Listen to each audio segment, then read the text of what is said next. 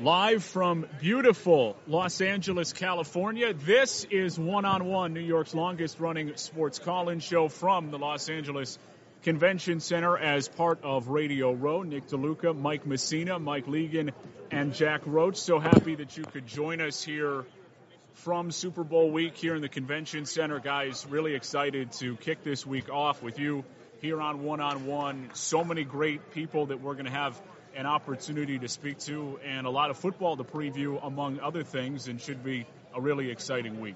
Yeah, I mean, I'm thrilled to be here. I know for me personally, this is like a lifelong dream come true. As a kid, listening to whether it was Boomer and Carton, Mike Francesa on the fan, uh, Radio Row was always a big deal to me. So now to be out here, and not only are we surrounded by so many just great media personalities, just so, so many NFL legends. I mean, we already saw Joe Montana a few minutes ago just behind us. Ron Jaworski's walking around.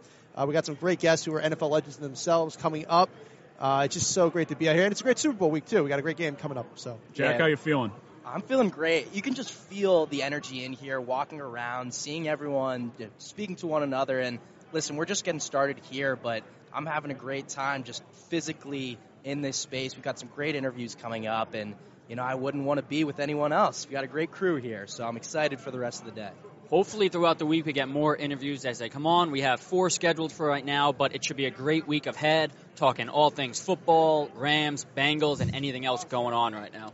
Mike mentioned the interviews lined up right now. Bob Golic, three time Pro Bowler. Doug Freeman, the co founder of the Arena Football Association. Marcus McNeill, former Chargers Pro Bowl left tackle. Leigh Steinberg will join us later on this afternoon. NFL agent, guy who has amassed over $300 million for his clients, you know, signing Patrick Mahomes among others. So he's doing a really good job for those guys trying to negotiate the contracts. But really fascinated to get some good insight from a number of people just on this game in particular. You know, always great to be able to, to talk to guys about different experiences and what goes into it. But I, I'm really interested to get an opportunity to talk to a number of people who are going to provide some pretty interesting stuff on what to expect on Sunday. Yeah, I mean, look, we already mentioned one of our guests, Bob Golic, and you know, this weekend we're looking at a great matchup here with that Rams pass rush versus this kind of porous Bengals offensive line, and you know, Bob being a former Pro Bowl defensive lineman himself. I'd be interested to hear what he has to say, give us some insight into kind of the play with the matchup there. You know, because it's one thing for us as fans to sit here and kind of analyze the game and talk about matchups, but when you get a former player who was in those trenches, and I don't care how long ago it was, I don't care if it was 30 years ago, five years ago, a couple weeks ago, you get a former NFL, I don't care what the position is, to hear their their insight into in a, in a battle on the field it's always going to be good stuff. Mike Legan does not care. He does not care when the person plays. I don't. He wants I don't. we can get someone out here with leather helmets. I mean, I love it. I love NFL history. Part of the reason we're here, we've been joking nice all to be day. Doing Oklahomas in all, between the, the radio rows here. All week, we've been joking about how you know we're out here, and I kind of pride myself on being like one of the people here who can I can sit here and I can look around and I see an old guy with white hair, and I'm, I'm confident that I can figure out who that is. So, but no, it's just it's going to be great to hear from these former players. It gets like Nick said some insight into the game because they just have an eye on things that we don't necessarily have. Well, Mike, that reminds me of a conversation we had in the Uber earlier today. Okay, and I said that as fans, and you know, we, we get to speak behind the mics, but we're limited to a certain degree on what we can say. This, you're, you're skewing my opinion here, oh, but boy. go ahead, go ahead. But, but listen, the, the, the gist of it still persists because we don't know as much of these guys. We, we don't know as much about the game or our experience. It doesn't stack up to a guy that actually played in the game, actually knows the negotiations of contracts. You know, like we just don't have that experience. And I apologize if I'm twisting your words. Well, this for this look, we I wish we had. We don't have instant replay on the Uber ride. I mean, the one difference is we're talking basketball. I think football is much more in the X's and O's. Uh, so I, I I find that when it comes to insight into the game, an NFL player can provide a bit more than I mean an NBA. But that's that's besides the point. And also, I think my general point is just because I am a fan, I don't feel like I can't have an opinion. I just think, regardless, mm-hmm. the former players have a better opinion. But go ahead, go have Mike more Messina, insight. you want to weigh in here?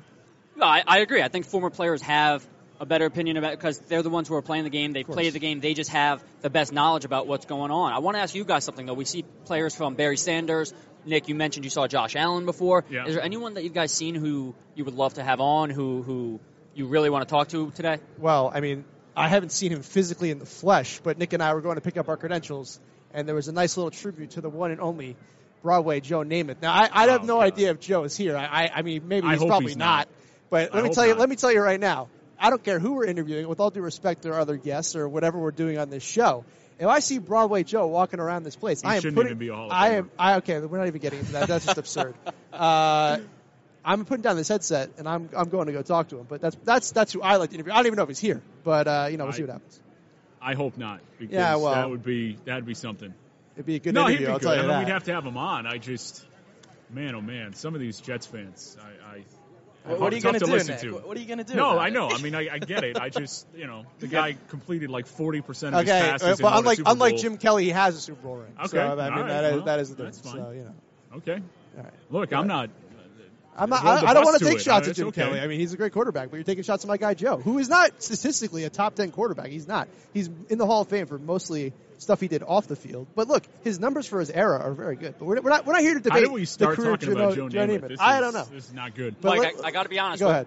When you were giving your little spiel before saying you heard something in the hallway, I thought you were going to bring up Mike Francesa that you heard he might be coming. And Oh then, well, if uh, Fritz, that's, that's well, where I thought you were going. As we're sitting right here, I, I got a clear view on uh, the great Mad Dog Chris Russo. Now, obviously, you can't think about the Mad Dog without thinking about Francesa. Now, I don't think Mike is here.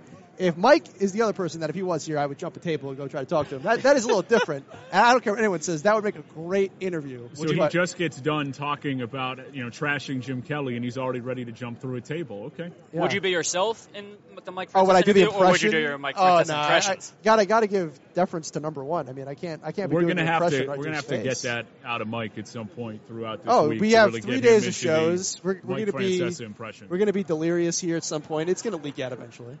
Hey, I mean, they say imitation's the greatest form of flattery. It is. Yeah. It is. Look, I mean, Mike is. Uh, I, I don't know if I'd be as interested in doing this or want to be here if it wasn't for Mike. All jokes aside. So, but I I want to know from- from you guys' standpoint right now. We mentioned, uh, you know, who do we want to talk to? Who do we want to see here? I mean, my thing is like we're looking at this game this weekend, Bengals Rams. What is one? And you know, obviously, unfortunately, we're not going to be at the game, but. What is one matchup you're really looking forward to in this game? I mean, I guess we can start with Nick. What do you think? Yeah, I'm, I appreciate you getting us back on the rails here. Yeah, I know. We kinda got off But I would say it, it really, to me, is going to come down to the Bengals' offensive line's ability to block some of the premier pass rushers that the Rams have, and that to me is going to be crucial for them to have success because, you know, with the route that Cincinnati took, it, it was it's interesting, and it's not one that happens a ton with a team that doesn't have an excellent offensive line being able to withstand getting beat at the line of scrimmage. So I'm really curious to see how they're going to hold up. I don't think Tennessee and Kansas City provided the same type of challenge that Los Angeles is going to on Sunday. So that to me is the most fascinating aspect matchup of this game that I'm looking forward to because that that to me decides the game. You know, up front, I, I feel like Cincinnati's pass rush could make some hay in, in that area, but is Cincinnati's offensive line good enough to protect Joe Burrow, to give him the opportunity to get the ball to Ja'Marr Chase, to protect Joe Mixon in the running game? That's that's what I think this game is going to come down to. Well, you mentioned my pick because I am very excited to see Ja'Marr Chase, and I'm assuming Jalen Ramsey is Yeah. going to Yep. be the guy guarding him because Ja'Marr Chase, I mean, he's the most exciting rookie in the league, and soon I think he's going to be one of the most exciting receivers in the league, right? But Jalen Ramsey has this history of, I mean, he's vocal, you know, and, you know, playing for LA, being one of the best cornerbacks in the league. I mean, he's earned the right to do that. So, you know, seeing these two guys, seeing a guy that's a little bit more proven versus this young rising star.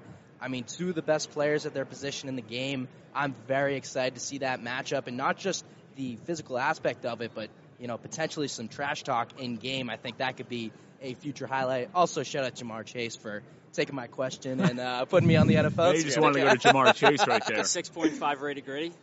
to seven. To Oh, seven. to seven. He said, Excuse me. He said Excuse pretty me. good. Way too high too. That that Mac Jones gritty wasn't that good. But did you see I agree. I agree with that. Yeah, I don't I don't. Think it was Pregame, a did you see the Mahomes uh, audio clip? No, I didn't watch five seconds of the Pro Bowl. So Well, I mean, it was Well, pretty because, funny. because that's another that's something else that needs to get talked well, about. we, we have Pro plenty of time to talk these about that. Yeah, I mean, the, in terms of the Pro Bowl, I mean, first of all, I want to get back to this Rams. I, I have a thought on the Pro Bowl in just a second, but in terms of the Rams matchup here, Rams Bengals, Nick, you kind of stole everyone's thunder, I think, but it's ob- it's the obvious matchup right there. Jack, I think you had a good point too. My matchup, I mean, maybe it's not the biggest matchup. It's not really what people are talking about. But look, we are a New York station. We have we have a New York focus. So how can you not be thinking about going into this game? Former New York Giant Odell Beckham Jr. going up against former New York Giant Eli Apple at corner. Now look, they're not going to be lined up against each other all game, but it's inevitable. It's probably going to happen. And Eli Apple, uh, I think he got he's, he's gotten burned for most of his career, whether it was with the Saints, whether it was with the Bengals, especially the last couple games. The last too. couple games too. Yeah. And Odell, look, Odell, look, I was never the biggest OBJ guy. The simple fact of the matter is, you got a lot of hate on him for things that happened with the Giants, things that happened with the Browns. He's been in LA now. He's performed at a top level. He's going to get a big contract this offseason. So I'm just going to be interested to see from a local kind of perspective, but even just a games perspective. I think it's a huge talent mismatch. Now I don't know how much Eli Apple's going to be covering OBJ, but just something that I couldn't help but think about going into this game. And how about how well Odell Beckham Jr. has transitioned to becoming a Los Angeles Ram because he was kind of left for dead in Cleveland. There was a lot of question about is this guy still a top flight receiver that we saw at the front end in New York and tailed off with Eli Manning toward the end of his career. Certainly didn't work out with Baker Mayfield in Cleveland, and he is really just re-energized his career under Sean McVay and Matthew Stafford throwing him the football. He is somebody who is a major X factor, as as Mike pointed out, and whether it's on Eli Apple or whomever else is going to try and cover him from a, a Cincinnati secondary, he's a guy that they're going to have to pay attention to, and has been a major weapon for Sean McVay in that offense. I totally agree, and I mean, I think what also is great about Odell. I mean, I think one of the biggest knocks about him was whether it was in Cleveland or in New York, there was always this perception, warranted or not, especially think about that infamous Panthers game where he's on the sidelines going crazy. It was always people thought that Odell was a me guy, not a team guy. Very much about himself. He wanted the ball. He wanted the targets. Obviously, there was the stuff with his father and Baker Mayfield, and, and that just kind of lent more credence to that theory. But he's coming out of L.A. And I don't want to say he's you know a number two wide receiver because he's not. He still has the talent of a number one. But look, Cooper Kupp was the guy there already. I mean, they had Robert Woods, who of course is out for the season with injury. But you know, I, I have to commend Odell because I don't know if he's necessarily settled into a true number two role. But that being said, I think he's uh, there haven't been any issues, and to me, he seems to be more than content because Cooper Kupp's going to get his fair share of targets, and I, I got to give props to Odell to be able to you know play within the system and not be that guy who's demanding the ball all the time and is you know just willing to do whatever it takes to help the team win. I think that's when Odell struggles the most is when Yeah. he needs to be that number one guy and he expects to get the ball every deep pass, every short pass. And now with Cooper Kupp, that obviously takes that away from him, takes pressure off of him. And look, uh, with the Rams, five touchdowns, zero touchdowns with the Browns all season long. So you can kind of just tell that him being that number one option in Cleveland alongside Jarvis Landry didn't really help him out. He moves to LA, and now Cooper Kupp is the clear best wide receiver in the league, and Odell's there right behind him, and he can get those targets when needed. I would say that's debatable. whether I don't know the about true the number one. true number one wide receiver one in the league. I mean, That's I Who mean, Stefon Diggs, Davante Uh, Adams. I mean, I'm not saying those are I, two guys that come to mind. I'm And not Mike saying- I been think really Cooper good Cup's a step Tampa above Bay. Stefon Diggs by far. Uh, I would say by far. I don't Triple know crown about winner, that. I mean. I mean, think. I don't know. I- And I'm not. I'm not even a Stefon Diggs fan. I, I don't know if I can just say that. I mean, I think Cooper Kupp is really, really good. I- Tyreek Hill should be in that conversation Tyreek Hill too. is Good very hits. good. DeAndre, DeAndre Hopkins. Hopkins when healthy. Yeah. Yeah, he's had off year this year. I don't know. I mean, I think another matchup also to think about in this game is, you know, we got Eric Weddle back there for the Rams. This Yeah. guy just came out of retirement. He's an older guy, and you know, the, the, not that he can't play. Obviously, look, he had. Yeah, I, I- who forgot? Who forgets? He had that big hit on Mike Evans in the uh, the divisional round. Seemed like it could have been a uh, potential penalty there. It was obviously that whole mess. But the point is, he can still hit hard. He can still play. He can still run around. My question is, this guy was on his couch a few weeks ago, and now he's going up against a Bengals offense that relies heavily on the tight end. He's going to be asked to cover some guys. You already mentioned the idea that Jalen Ramsey is going to have his hands full with Ja'Marr Chase. If you're Zac Taylor, you're, you're orchestrating this offense. Are you going to be trying to, you know, the Rams as a defensive unit, they're probably going to be focused on shutting down Tee Higgins, uh, Ja'Marr Chase. You got to rely on your tight ends in this game because I think there's a mismatch there potentially. Yeah, I'm I'm with you there 100%. How about the last time that a team that we perceived was rebuilding comes in and wins a Super Bowl? That's what's so fascinating to me about the Cincinnati Bengals because you feel like the Rams coming into this season and then throughout they trade a second and a third round pick to acquire Von Miller. They sign Odell Beckham Jr. They trade away a couple of first round picks to bring in Matthew Stafford after not having a ton of success with Jared Goff. They're pushing their chips to the middle of the table. Cincinnati was like, hey, we want to try and rebuild this thing. Joe Burrow's coming off an ACL injury. We feel like we've got some good offensive weapons. We know we're going to have to rebuild our offensive line and try and see what we can find there. Defensively up front, okay, we'll probably want to rebuild the secondary. And this is a team that expectations, even throughout the postseason, didn't feel like, okay, maybe they'll win a game. Okay, they won the home game. Wow, they, they shocked Tennessee. But then, no chance against Kansas City. And then all of a sudden, they're sitting here in the Super Bowl. Yeah, I mean, look, I would say this something that's really stood out to me about the Bengals. I remember, and I, forgive me, I don't remember the exact week. Know, the Bengals played the Packers earlier in the season, and uh, they ended up losing the game in overtime. Uh, it went was it overtime or the fourth quarter? It was yeah. it was a late late defeat. The bottom line was that, but they were going toe to toe with the Packers. This is before they come out top, like they were towards the top of the uh, the AFC North. I don't think anyone was buying them as a contender even for the playoffs at this point. But I remember I tweeted out, and obviously as a Jet fan, I'm always thinking Jet focus, but you know, to me, it was. I thought the Bengals were on a good path. You had the rebuilding team, Joe Burrow coming off the, the ACL injury, and this is what you wanted to see in terms of progress. You, at, at the time earlier in the season, I don't even think we were thinking Bengals playoffs, let alone a yeah. Bengals Super Bowl appearance. And, um, you know, to, to, to see to see them, you know, it just the, the progress they've made is immaculate. So, so big props to them. Yeah, it's it's pretty incredible the way that they've turned this thing around.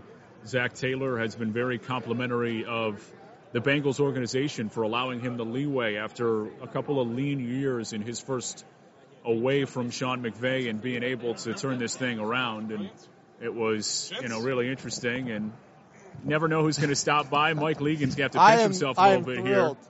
Uh, well, first of all, we have Nick Mangold, Nick Mangold, New York Jets center, joining us. Now, Nick, I'm Michael Legan. This is Nick DeLuca. We are WFUV 90.7 in New York. And anyone who knows me knows I am a diehard New York Jet fan. I bleed green and white. Some of my earliest childhood memories are watching you play, whether it's with Chad Pennington, Brett Favre, uh, you know, Mark Sanchez, whatever. Doesn't matter. I am a huge fan, so I'm thrilled to have you on the show. Thank you so much for joining us. thank you for having me. So, uh, I'm trying to think where I want to start. I mean, I guess this is where this is where I'd like to start right now. So, I think we just came up on. Uh, it was ten. You know, obviously with the Jets now, it's ten plus years since they've last made the playoffs. We're still in a, rebuild, a rebuilding mode right now. Obviously, Robert Saleh, and I know you're still involved in the organization. You do your cooking program, and you have the, the podcast from Mark Sanchez and all that. Um, you know, I'm just kind of curious as you look at this team right now. We look at the season that just happened with the Jets. Are you encouraged by the progress? Are you encouraged by the coaching staff with Robert Saleh? Have you been encouraged by Zach Wilson? What, what was your takeaway from this this past season for the Jets? Yeah, you know, I'm encouraged just seeing um, the the way that this team kind of came together. Um, where it's not guys are um, young. That's one of the biggest problems that they had, and technical. Sorry, Nick. Yeah, we got. We I don't know what's going on right here with the mics. We got some kind of. We got to make sure. One second. Sorry about this. All right. Yeah, just take, Rotate. just take my cousin. Sorry about that, Nick. Appreciate it. There we go. We got him. All right, that should be good. We good now? Yeah, we should be. Okay. There we go. There we go. All right. Thank you so much, Nick. All right. Appreciate you rolling with us. Thank you very much. All right. So, as I was saying, progress with the Jets. What do you think? Yeah. first, you got to look. They're a very young team. Um, I think they had the most starts by a rookie um, by like a hundred uh, with the amount of young guys that played. So that's going to factor into it. And I think when you look at Zach Wilson, um, you look at a guy who everyone said he was a little inaccurate mm-hmm. um, for the season, yeah. which I would say I would concur. But I think it was more so, um, you know, trying to trying to do the right thing every time. And so that playbook. I mean, he only had what two and a half months with the playbook before yeah. the season starts, and it's not going to be the full playbook. You can't put the full thing in um, in that short amount of time.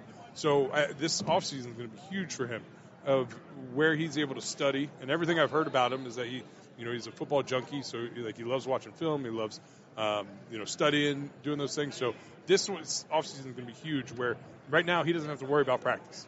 You know, he doesn't have to worry about um, getting in there and making sure he's going to meetings and everything. So he can ha- take this time and really sit down and dissect this playbook um, and know it inside out. So when they do him back for OTAs and everything, he's hitting the ground running. Up and down rookie year for Zach Wilson, but he's in an AFC that has a ton of really young and good quarterbacks. Josh Allen in his own division. Patrick Mahomes is there. Lamar Jackson, Joe Burrow, who's in the Super Bowl this year. To me, it feels like it's less about him going through the traditional growth and more about needing to ascend to a really spectacular level for the Jets to ultimately get to where they want to go as a contender in the AFC. Do you feel like he's a guy who can get there? I feel like he is, and I think that that's the hard part of, of what he's dealing with because now he has all these comparisons to all these other young kids. Um, they, the fact that Joe Burrow has gone to Super Bowl in his second year, like, well, why can't everyone do that? Yeah. And we're like, well, you know, and he did it with the Bengals. Like, if you can't do it, like, well, Joe Burrow did it. So Yeah. I, I think that's going to be something that he's going to have to, you know, really try to put aside um, and not think about too much and just trying to focus on, on improving himself and try to stay out of the comparing um, of, to the other just great quarterbacks that are crazy young. That we have this big swell of guys coming in. So, Nick, I mean, I'd be remiss if we didn't talk about some of the older glory, glory days, if you will, with the Jets, especially when you were there. I mean, when you look at the last 20 years, I mean, I think, frankly, your time with the Jets was probably the highlight for the franchise in that 20 year time span. So, for me, I, I kind of want to know. I mean, two of my favorite teams of all time are those two teams that went to the AFC Championship game back to back in 09 and 10. Um, you know, obviously, when we think about those teams, we think about you, we think about Mark, we think about Revis, Cromartie. Who is a guy who was part of those playoff teams that doesn't get enough appreciation from the Jet fan, from the NFL fan, who's kind of slept on? It was a big contributor. Um, I think the biggest one would be Dave Harris. Uh, you know, he was a fantastic uh, linebacker for us. Um, played at a high level for very long, and really saw no recognition for it. Um, you know, it's it's crazy. Like he he was, uh, you know, the bedrock of that defense, and everyone's like, oh. Did he even play for us? Like it's it's crazy. Curious for you in previewing this Super Bowl matchup. The Rams have one of the best to ever do it up front on the defensive line, and Aaron Donald. You as a former center, how would you like trying to go about blocking that guy? Um, it'd be very difficult. um, but yeah, I think this is where you know uh, teams. And uh, this is the big storyline of the week so far. So um, it's going to get dissected, you know, eight ways to Sunday. Um, but I think the big thing, you know, is when you go to it, you say, well, you have to double Aaron Donald. It leaves three individual blocks across the line, um, and that's not going to work for a whole game. So, um, and, you know, people are always like, well, do you, how do you change it up? How do you switch to, to handle this? And I think the biggest thing that the Bengals are going to have to do is stick with what they do. Um, if they try to change it up too much, I think it's going to end up bad. Um, and so if they stick with what they did, it got them to a Super Bowl. It has to work somewhat. Um, everyone's all caught up with the Tennessee game and like, oh, they gave up nine sacks. There's no way, you know, they're going to get past the Rams. Um, I, I think that was kind of a kick in the butt for the Bengals, and you know, obviously they came back, um, did well against the, the Chiefs. So it's going to be it's going to be a fun Super Bowl. I think that's the biggest thing that's going to be taken out of it, because I think this is going to be one of those um, light it up, really get after it Super Bowls. Nick, you had plenty of exposure to Tom Brady, finally on his way out, retiring.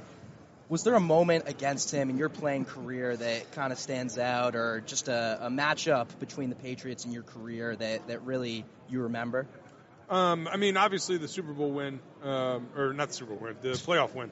Uh, we're at the Super Bowl. Um, the the playoff win after you know being um, counted out and we took that beating in Thanksgiving um, to come back and win there uh, was a fantastic feeling. Nick, I'm just curious also. I mean, I mentioned off the top when you sat down with the, some of the quarterbacks that you played with with the Jets, you know, Chad, Brett Favre, obviously you and Mark had a great connection, still do, and Ryan Fitzpatrick, of course, also with that great 2015 season. I'm just curious, you know, how, ch- and, you know, in your career, you were consistent, but you always had this change of quarterback, and obviously Geno as well, all that kind of stuff. How tough was it for you? Year every few years or so, every other year, to have to change quarterbacks like that. How did that affect your play? And then on a side note, which quarterback did you really enjoy playing with the most? Um, I don't think it really affected me as much as um, maybe like receivers Yeah. and everything. Because I always joke I can snap the ball to anybody. Yeah. Uh, so it, it was just it was a little difficult because you know you see good teams and you see them they have the same quarterback for 15 years. Like, well, I got a new one. You know, two years later, like we're just doing this rotation thing. So that kind of stunk. Um, and I, I don't know if I have a favorite per se. Like it was really cool playing with Brett Favre. Yeah. Um, I grew up watching him, so to be able to play with him was really awesome. Chad was such a great influence when I first got in the league. Uh, Mark was just a wild child, um, and so I, I had a lot of fun with him, and you know we have still a great friendship. And Fitz was fantastic. Like he came in, uh, it was the first time I had a quarterback that was my age that would get my references. Um, so I thought that was pretty cool. So Yeah. uh, I had good experiences with all of them. Um, so I can't say one's a favorite, but I mean I do do a podcast with Mark, so kind of assume he might have to be the, the de facto favorite. Well, Nick Mangold got to keep himself out of trouble. We'll get you out of here on this one. Really appreciate you taking some time with us here. Just curious for you, you mentioned all those switch ups and how it affects receivers and, and the offensive continuity. In your estimation, how impressive is it for a team, for both of these teams, really, for the Rams to have Matthew Stafford come in in year one and have all of these new pieces surrounding him, entirely new offense after spending so much time in Detroit? Joe Burrow coming in off of injury, a new number one wide receiver, all that different combinations up front, you know, in the offensive line. How impressive, in your estimation, is it for these two teams to be here? I think it's very impressive. And, uh, you know, you look at uh, the way that the Rams got here, and we can say that they bought their way to the Super Bowl. You know, just grabbing anybody and everybody that can help them. Um, and the Bengals seem to be doing it, you know, with the draft and, and trying to build up from the the ground. So it, it's neat to see those two things happen. Um, you know, it's going to be a huge disappointment for the Rams if they don't get the victory um, because you know they they put all in for this this year. So uh, where the Bengals, I think they can now have su- sustained success. Um, you know, they can rebuild the def- rebuild the offensive line. Um, you know, get help on the defense. So uh, I, I'm excited for I think Cincinnati more so than I am the Rams. Nick, Hey, appreciate the time. Nick, uh, I would be remiss before we let you go. You got some barbecue sauce, if I'm not mistaken, right here. Can we Yep. get a little plug for that? What's yeah, going on it's over a here? Mangold 7-4 barbecue sauce. Uh, it- it's my own sauce. I've been making it in my uh, kitchen for about eight years now. Um, you can find it uh, locally on Long Island, um, and uh, you go to mangold74bbq.com. You can find out where we are everywhere, but you can also get it online, maxwarehouse.com. They have a great subscription service, so you can get it in regular intervals. Um, and it's been a lot of fun, and it, it's a neat uh, project for post-playing career. Well, Nick, I said it off the top. It's just an absolute thrill and a pleasure to speak to you as a lifelong Jet fan. So thank you so much for joining us. Really appreciate it. No problem. Appreciate Thank you, guys. Thank you. Appreciate Thank it. you. Have a good Thank one. you. Almost missed the barbecue sauce there. Oh, hey, you got to get the barbecue Jumped the sauce gun. in there. Gotta Come get on. the barbecue sauce. You guys only That's got awesome. larges. We don't really have a lot of larges for the big men, but Appreciate you figure it. it out. We got a, one large and a few XLs. Former Thank you very much. We really appreciate it. Thank you, Nick. Um, anyway, I gave him my card. If I Yep. can get if I can get this Former clip in any Jets. way, that'd Yeah, Senator I Nick can send you Mangold that. joining us Pictures. here. I got it all. that'd on. WFUV Sports. Mike, I, I I, imagine that was thrilled. pretty cool for you. That there. was Yeah. pretty great for me again. I mean, as a as a lifelong Jet fan, especially with so so bad in my more adult years, to have a guy who, as a kid, you just love to watch play. And I mentioned to Nick those those two teams that went to the AFC Championship game. Those teams meant so much to me. Uh, to, to meet Nick and to, to have that kind of guy come to speak with us, and we got some T-shirts here too, which I will be wearing. So Yeah, that's awesome. uh, thrilled. so there you go. Uh, so, I mean, as we're sitting here, we as you, I hope you bear with us, folks, as we're kind of sorting out some chaos over here with guests. I mean, this is the great thing about Radio Row. There's just guests never know everywhere. who's gonna pop You never know who's going to the whole pop in. We didn't see this happening, and we have another guest joining us right now. How we doing, guys? Doug Freeman. Freeman, Freeman, how's it going? great to going? meet you. Jack Arena Rush. Football Association, thank you very sir. much for joining us. And actually, a New Yorker. yes, sir. How are we doing today? We're good. Very good. How are you doing? Hey, man. Kid in the candy store. Shouldn't let a fat guy in. Doug Don't do Freeman, The, the co-founder of the Arena Football Association. Yeah. So you mentioned you're a kid in the candy store. Yes. You're uh, you're having some fun this week. How much fun is it for you to be out here? it's extraordinary. Uh, this is my first Super Bowl week. It's ours too. So and it's a great lead up. I mean, Yeah. yeah, we, we've heard about all the great things that happen. Um, I had an opportunity to be at a conference, and I was uh, one of the keynote speakers, and Cris Carter, Hall of Famer, was interviewing me. Now, I don't know how that happened, but it happened, and it was an amazing experience. Uh, Bobby Wagner was another person who participated, and you know all of these greats of the NFL. Uh, Ray Lewis was there, so that was the beginning of my week. And then I actually have to admit something. I did have a New Yorker in LA moment. So a New Yorker, when you go to places, you hear, "Oh, stars are hanging out." What's a skeptical New Yorker? Some C grade reality Yeah, actor. so we went to the spot in Santa Monica after a conference reception, and we we walk in like you know any tight establishment, and there to the right, I said, "There's a guy named Toby, and he's across from a guy named Leonardo." And I go, oh. Maybe I should shut my mouth up. So To- Tobey Maguire and Leonardo DiCaprio. Yes. So that that that's was my first night here.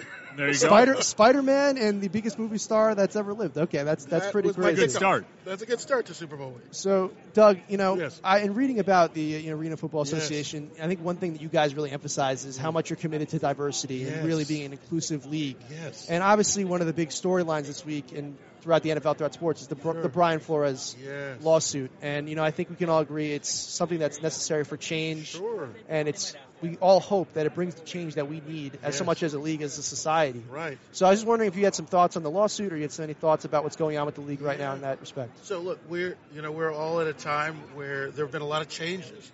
Uh, I call it with the pandemic, we were in a crisis. Right? We had the pandemic, we had tough economic times, we had the George Floyd situation, and that led to a lot of reflection for the country. But you know, um, organizations can only change as fast as they can. I know it. I'm not an apologist by any stretch for the NFL. There is a long road of change that needs to happen, uh, but it's not going to happen overnight. So I think expectations is something to consider. The other piece is you don't have to make change just at the NFL, and that's one of the reasons the AFA was built. We felt that uh, there was an opportunity for different type of people. You know, young folks. We, we potentially think we'll have one of the youngest owners in pro football in the next year or two, and I, I'm talking a 20-something owner of a team, which will be extraordinary, right? It's veterans, it's persons with disabilities who didn't dream but thought, ah, it's impossible. Well, we're trying to make the impossible possible. So that's our diversity, equity, inclusion is really inclusion for all, giving dreams reality. And what we found in these mid-sized markets, hey, look, we can have teams in 100 places, not 30. So we believe we represent, we want to be what they call a big six sports league. We want to be right there with MLS in the next two years, recognized as one of the big six leagues. But we also want to know that there will be different types of people from different backgrounds that'll be running these things. Mm-hmm. And it's going to make a difference. Mm-hmm. Some of the things will be a little more innovative.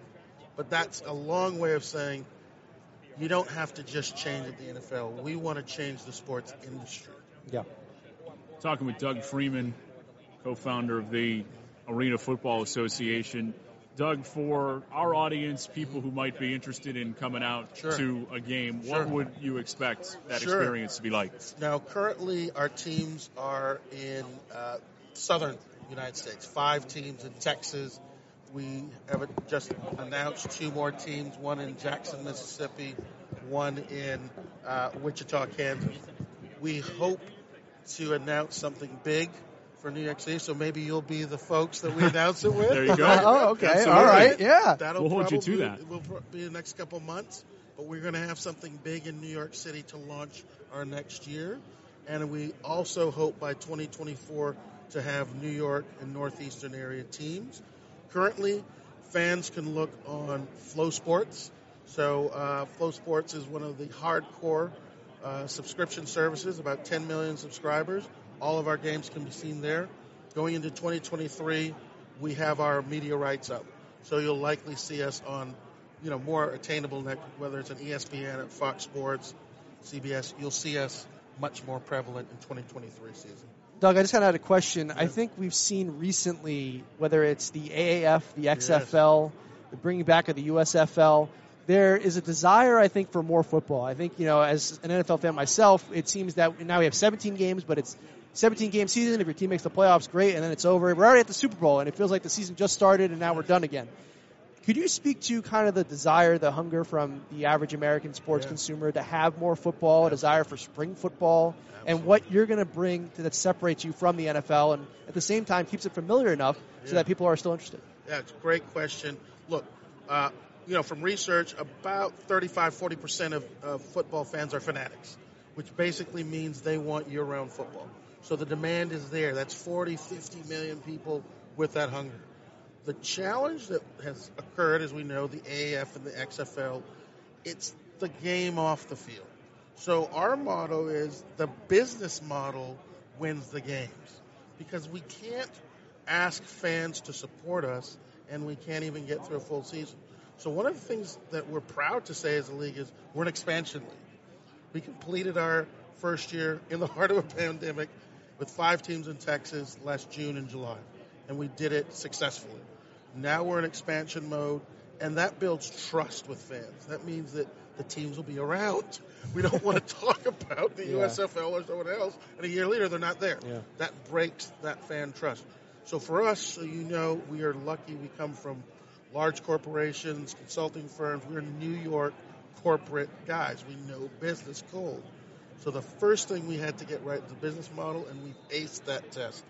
The second thing you got to get right is scale, right? We can't just be in seven towns in Texas. Nobody will take us seriously. So our goal by 2030 is to be in 100 major cities, major Wow. and mid-sized cities. And it's a very similar model to something called the NCAA football model. there are 120 teams in 10 conferences. We'll have 110 or 100 or so in eight. So now you've got the scale that a fan is looking for. You can go to your local town. And then the next piece is we're going to be global. So we'll have an additional 400 teams globally by 2050.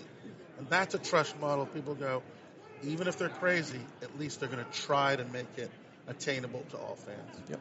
Talking with Doug Freeman, the co-founder of the Arena Football Association. We appreciate you taking some time. Want to wrap up on Sure. on this one. You mentioned how much of a great experience that it was for you to be out here on Radio Row. Who you got on Sunday? Yes. So who do I got Who do you Sunday? got on oh, Sunday? you think? no, I, I, I've said this uh, a couple times. There are two paths that I see. Path one is, I think, the more unexpected, a blowout game. And I see the Rams putting up a lot of numbers, score in the range of 42 20, 42 21. That's one route. The other route, it's just tight. Those big defenses really take over.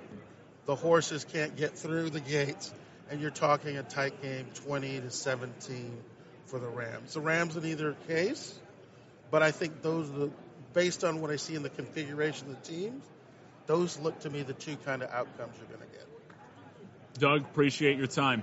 This is an honor. We look forward to another big announcement with you. Absolutely. Oh, yes. All right. Honor for That's us. Thank you very much. That would be awesome. Doug Freeman, the Thanks co-founder of the Arena Football Association. Appreciate him coming on and talking some arena football.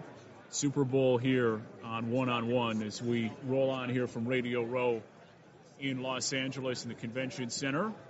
Marcus McNeill, the former Chargers Pro Bowl left tackle, is going to be up next for us, and already a great perspective from a couple of guests. Uh, I, I am thrilled with how we've gotten the show started. We had a bit of a conversation amongst the four of us, and then to get, you know, it, we, we started off our morning, just to give you a little behind the, the curtain here. We started off our morning thinking we were going to get certain guests, and then boom, to get Nick Mangold at the bat, and then we had a great interview with Doug, and now we are walk, welcoming in Marcus McNeill, the former left tackle for the San Diego Chargers.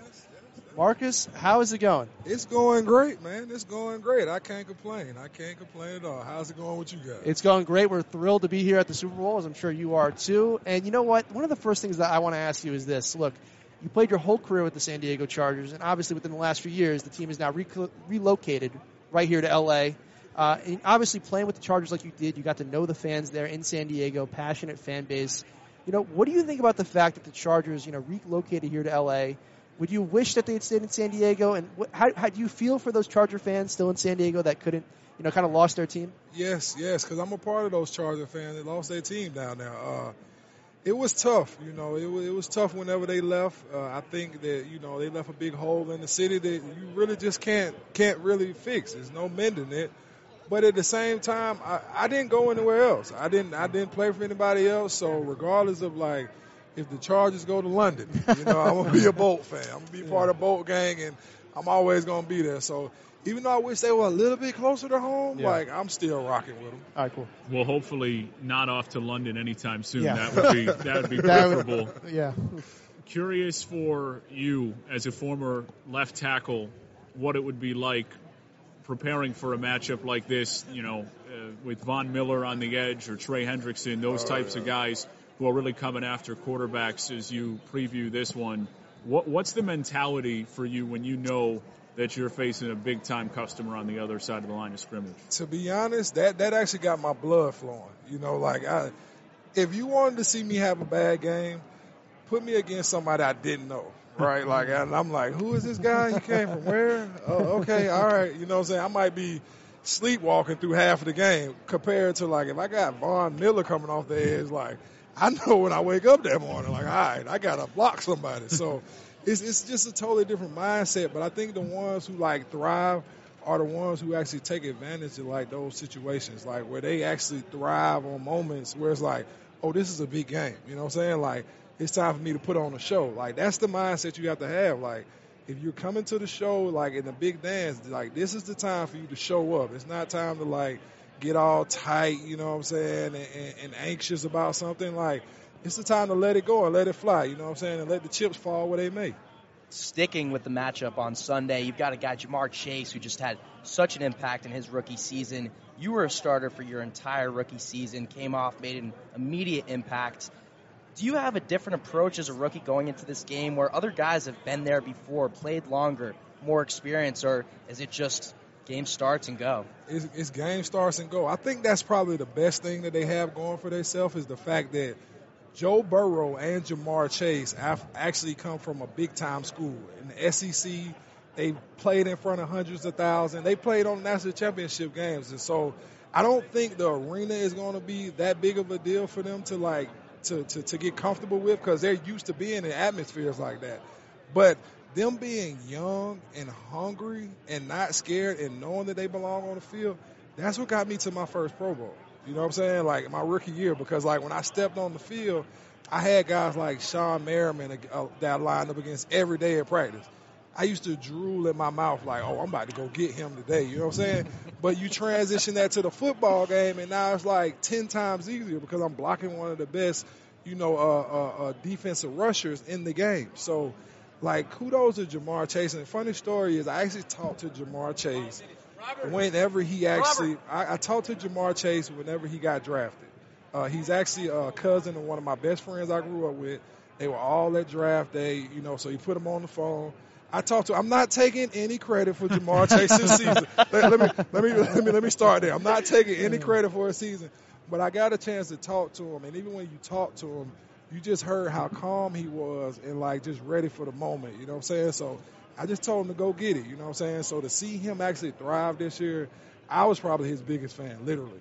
Literally his biggest fan. I'm talking with Marcus McNeill, former Chargers Pro Bowl left tackle. I got to hit on this first before I get to my next question. When Merriman went up against you in practice, if he beat you, would he do a sack dance? No, he no? didn't beat me in practice. Okay, uh, I didn't want to yeah, assume yeah, it. I just no, wanted to. No, no, no, no.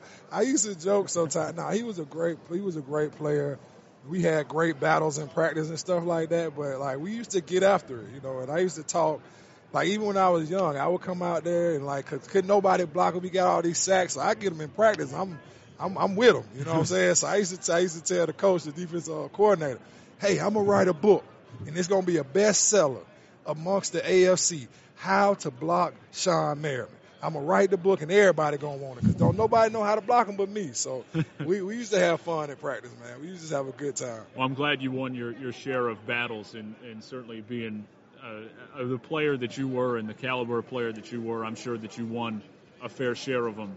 I know you're still a member of Chargers Nation here. You're paying attention to the team. They got a pretty darn good quarterback in Justin Herbert. How impressed were you with his season? I'm very impressed. You know, uh, I saw Justin first they played. They came to Auburn. That's a school I went to uh, in college, and I got a chance to see them play in Auburn. And he came down there then, and man, he just has those types of arm where he can get the ball anywhere on the field. And nobody really realizes like how rare that is. You know what I'm saying? To be mm-hmm. able to throw the ball cross field, which is pretty much 50 yards if you from one sideline to another, like on a rope. You know, so for me to see him have the abilities in his arm the only thing that I was wishing for was like that he had a line that he can trust in.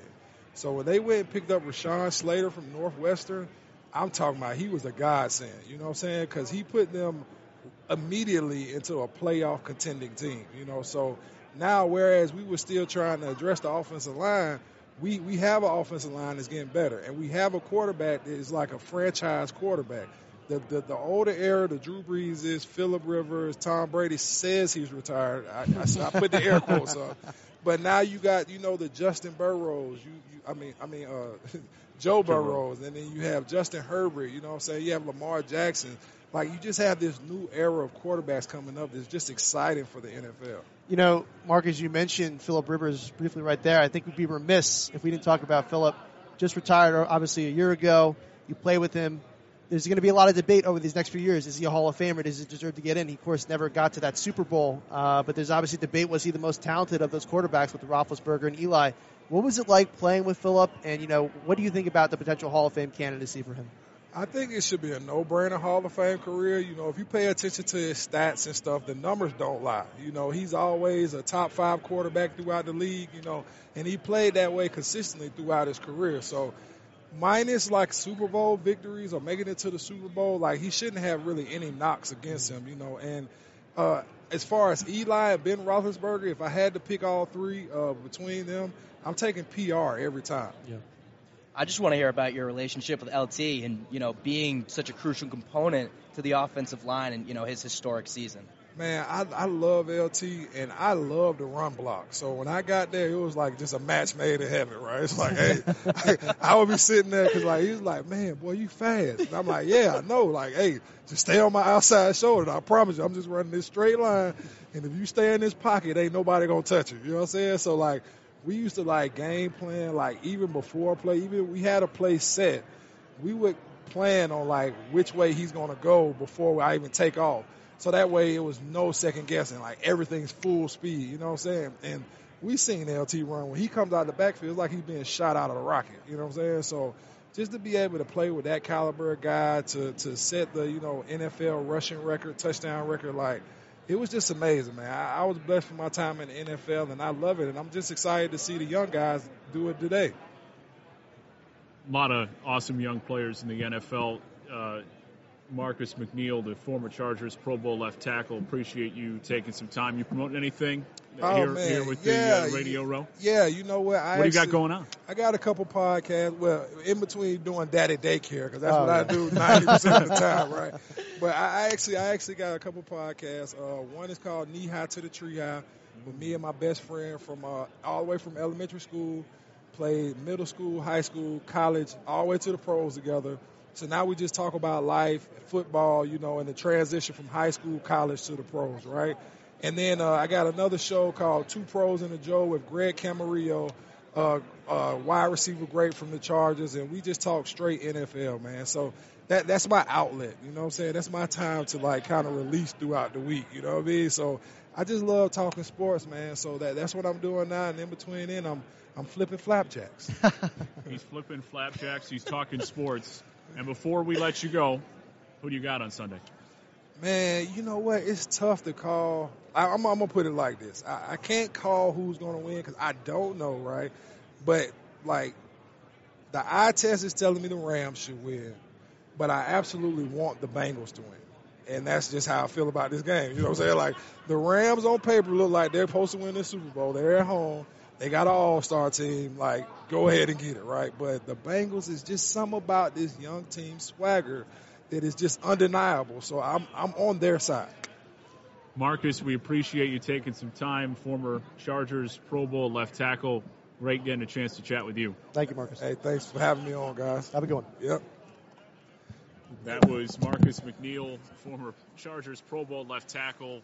Really appreciate him coming on. Had some great guests. He he was awesome. I, I really enjoyed getting a chance to talk with Marcus and, and all of our guests. You know, Doug was great and getting Nick Mangold on. And as Radio Row rolls on here from the Los Angeles Convention Center ahead of the Super Bowl on Sunday, the Rams and the Bengals. The, these guys, I'm I'm always interested to get their perspectives on on any number of things. And Marcus, in particular, a guy who certainly knows this area, knowing the Chargers organization, the Rams moving back out here as well, and, and such great insight from him. Yeah, I mean, I think he had some. I mean, you said it already. I think all three of our guests so far have had great insights into a variety of topics. Um, you know, one thing that we didn't get to ask Marcus, and unfortunately, it's the nature of the beast. We can't have these guys on all show. He's a Pro Bowler. Obviously, Nick Mangold was a Pro Bowler. Guys that played in the Pro Bowl game, obviously, as the name Yeah. entails. And you know, I'm just kind of curious. We can get into this now. We even mentioned it a little bit off the top. Uh, this past weekend, we had the Pro Bowl, and it was you know in Las Vegas, big spectacle. And that's great and all. Uh, but frankly, it was two-hand touch football out there. The guys weren't really trying, and for years now, there's been this debate of is the Pro Bowl even worth it? Is it is it worth that the players themselves, which you can understand? These Yeah. guys are playing on non-guaranteed contracts, millions of dollars at stake. And the game means nothing. Are you really going to go out there, risk potential injury and potentially your career and a payday? And I think you know, as we go on here, the, the quality of the game is suffering because the players aren't you know going all out, which you can understand. So now I think it's kind of a question of Nick, what is the future of the Pro Bowl? Should there even be a Pro Bowl going forward? Well, I think there always is going to be just because you're still getting six and a half to seven million people watching That's and it's a profitable event. But at the same time, I don't think you're ever really going to convince players to do more than what they're doing right now. It's just not worth it. I mean, there's no reason that these guys, for a game that means absolutely nothing whatsoever, to go out and put anything on the line. And I, I think, short of the NFL saying, and maybe this wouldn't even do it, the winner of the Pro Bowl gets to host the Super Bowl or something like that, like Major League Baseball Used to used do. to do.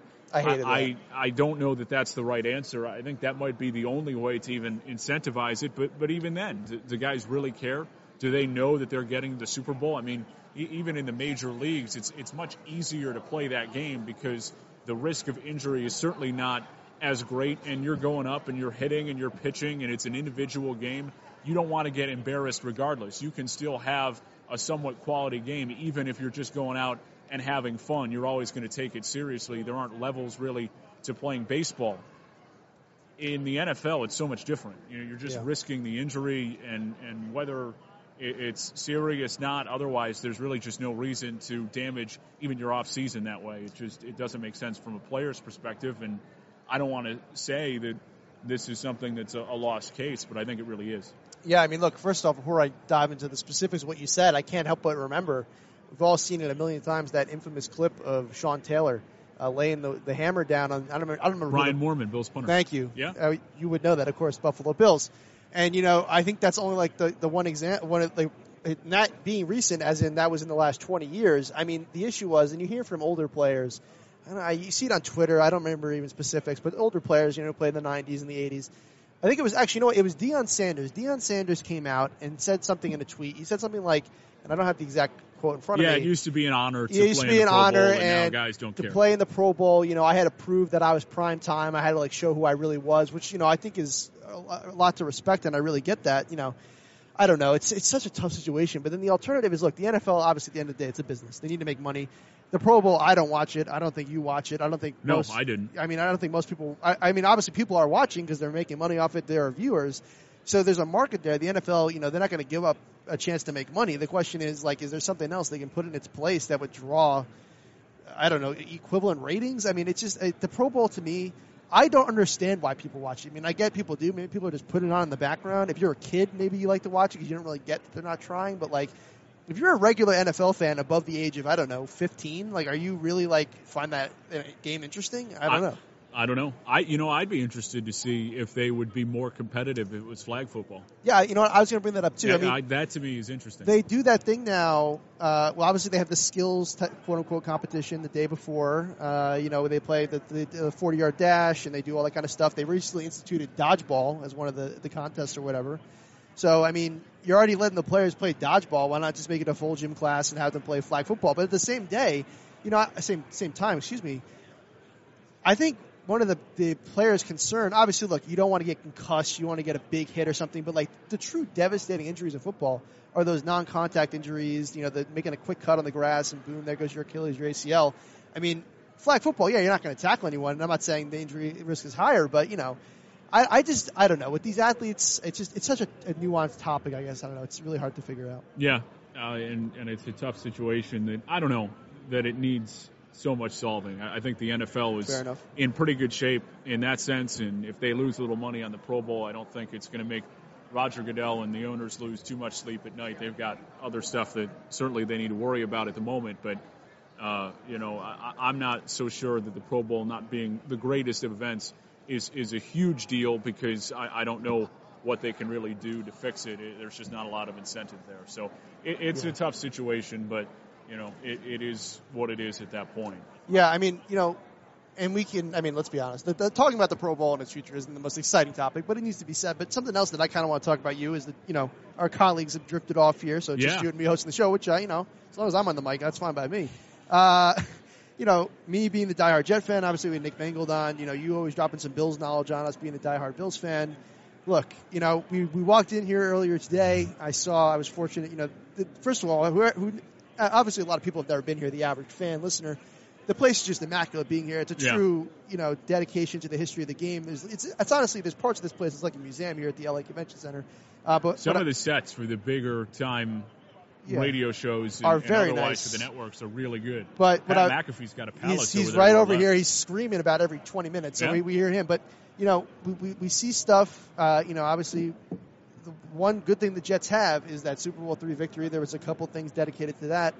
So I know, should ask Nick Mangold if Joe Namath is a Hall of Famer. that would have been interesting. But you know, so obviously the Jets are on my mind as they always are, and you know the, the Bills. Josh Allen was here. We didn't see him unfortunately. But what I want to talk about with you is you know us being Jets and Bills fans, AFC East. What do you, where do you see? Obviously, we got some big turnover now with the Dolphins. Mike McDaniel in there at head coach. The, Dol- the, the Patriots coming off what was a promising season, but faded towards the end. Obviously, look, the Bills are the kings of the AFC East. No one's going to deny that. But Yeah. let, let, us talk a little AFC East right now, because why not? What do you What do you think about the future of this division? Who do you think? What do you? How do you see this playing out for the next couple? Of years? I think the? Bills are in really good shape. Yeah, they probably are. They they really are because Josh Allen is a superstar, and we've talked about this at various points through a number of different channels to get to this conversation. But I think Josh Allen is challenging for the best quarterback in the NFL. I mean, Yeah, we he's said that- really we were talking about he's that last really night. that good, and just from physical gifts to the decision making to what he does with the context of that offense, his running ability, which I think, even though people have seen now how dangerous he is running the football, still don't give him Well, I mean, credit. his- he was the best running back the Bills had this year, Well, and it's his- not even I mean, close. his- he was even- averaging even like when he- seven yards a carry. when his rookie year, when he was Yeah. completing the ball 50% of the time, he was still relying on those legs. The legs have always been a quality, uh, you know, part of his game. That that that hasn't faded Yeah. as we have people running around. So excuse us as we're looking all over the place. You know, I, I will say this: I'm obviously not a Josh Allen fan. I can't be. I'm not a fan of the Buffalo Bills. But you know, the, the development. What I see in Josh Allen is, and obviously to ask this of Zach Wilson would be absurd. I'm He's not, not asking, gonna get there. I'm not saying he doesn't have the same natural athletic ability. I'm not. I'm not saying he does. What I'm more so saying is this: you know, the idea that you know Josh Allen's rookie year was very. I mean, I think it would be fair. It was mediocre. It wasn't. It wasn't great. no, Uh, I you he- saw some flashes, you but saw flashes. passing the ball. It wasn't great. Yeah, it was not bi- big accuracy issues. Yeah, sophomore year there was some a big there was a jump improvement, and then by year three he was obviously uh, contending for you know one of, as one of the better quarterbacks in the league, an MVP favorite, that kind of stuff. So I'm not saying Zach Wilson's going to get to that level. That's not what I'm hoping for. But as we're talking about the AFC East, what I see in the timeline of Josh Allen's development is what I want to see from Zach Wilson. I think Zach Wilson had a very mediocre rookie year, if you will. I don't think he was terrible. I don't think he was bad. I think he gets a little too much hate. I think, as is the nature of football, and as is the nature of someone screaming behind us, as we got crazy stuff going on. Yeah. Um, it's always natural for fans, the media, whatever have you, especially in the New York market, to blame the quarterback. The Jets had so many issues this year, whether it was on the offensive side, the defensive side. The offense improved as the season went on. I was actually uh, happy with some of the Until things they that had going on. 65 total yards in last game Yeah, okay, season. let's please. We're trying to have a civilized discussion. Do you mind? Anyway, so my Civilized conversation, which includes you ignoring the facts here. They got as okay, better well, as the season can went I, on. Can and I? okay, yeah, better as the season went on. 65 All right, total it was like two degrees and windy, and Zach Wilson was Zach Wilson was throwing to some guy named like ah God, what was that guy's name? There was a wide receiver. His his number one target that day was a guy they had to elevate out the practice squad. Yeah, but who's some the guy named like Tavarius Black. Who did the Bills have? Who do they have? Diggs. Right, but no, no, no, no. in In Josh his rookie year. rookie You're talking about the rookie Well, year. again, Andre can Holmes I and Kelvin Benjamin. Can I finish my point? No. please. I just what I want to see out of Zach Wilson is a similar time frame of development. He had a mediocre rookie year. He definitely showed a lot of flashes. I don't care how big of a Zach Wilson hater you are. He did show a lot of flashes. I want to see steady improvement next year. I want to see overall quality play, and then by year three, you know, I want to see some more elite development. But actually, what I want to talk about is like we talk Jets Bills. It's just going to get heated all day long. We're looking at the AFC East as a whole, and one team that's not represented at this table by fan, fandom is the Miami Dolphins, who of course just made a new head coaching hire, who are of course embroiled in the Brian Flores situation. You know, what do you think about the Dolphins going forward? I think when it comes to Miami, because we got to we got to consider them when we're talking about the AFC East. I'm just I still have major question marks about Tua. I, I really yeah, don't know if he's the guy. And I don't know. And look, I the Lafleur, uh, you know, excuse me, the Shanahan coaching tree obviously has produced a lot of great assistants so far. So you, you would hope that Mike McDaniel can be a good head coach if you're a Dolphins fan. But even if he's a great head coach, is there really a lot to even get out of Tua at this point? I don't know. Well, that's a tough thing. I was saying that if I were a potential head coach and I had options, and Mike McDaniel probably didn't if he wanted to be a head coach in this cycle, Kellen Moore probably will, and that made it a little bit easier for him to lay off really aggressively pursuing the Dolphins job. But I would have really thought long and hard about taking that Dolphins job because it's really it's it's a tough place to be. I mean, you already see right now Tua is with his is ownership just not somebody Yeah. who I think you can win big with. That's No. not to say that you can't win, but those apparently aren't the expectations in Miami. And you can say whatever you want about the issues surrounding Brian Flores' dismissal and whether they were right, wrong, you know, wh- whatever the situation was, if it's true that he wasn't getting along with people in the way that he should have. But I think that to me was the most eye popping thing because they were good the last couple of years. Not great, but they were good. They were competing. They win eight games in a row.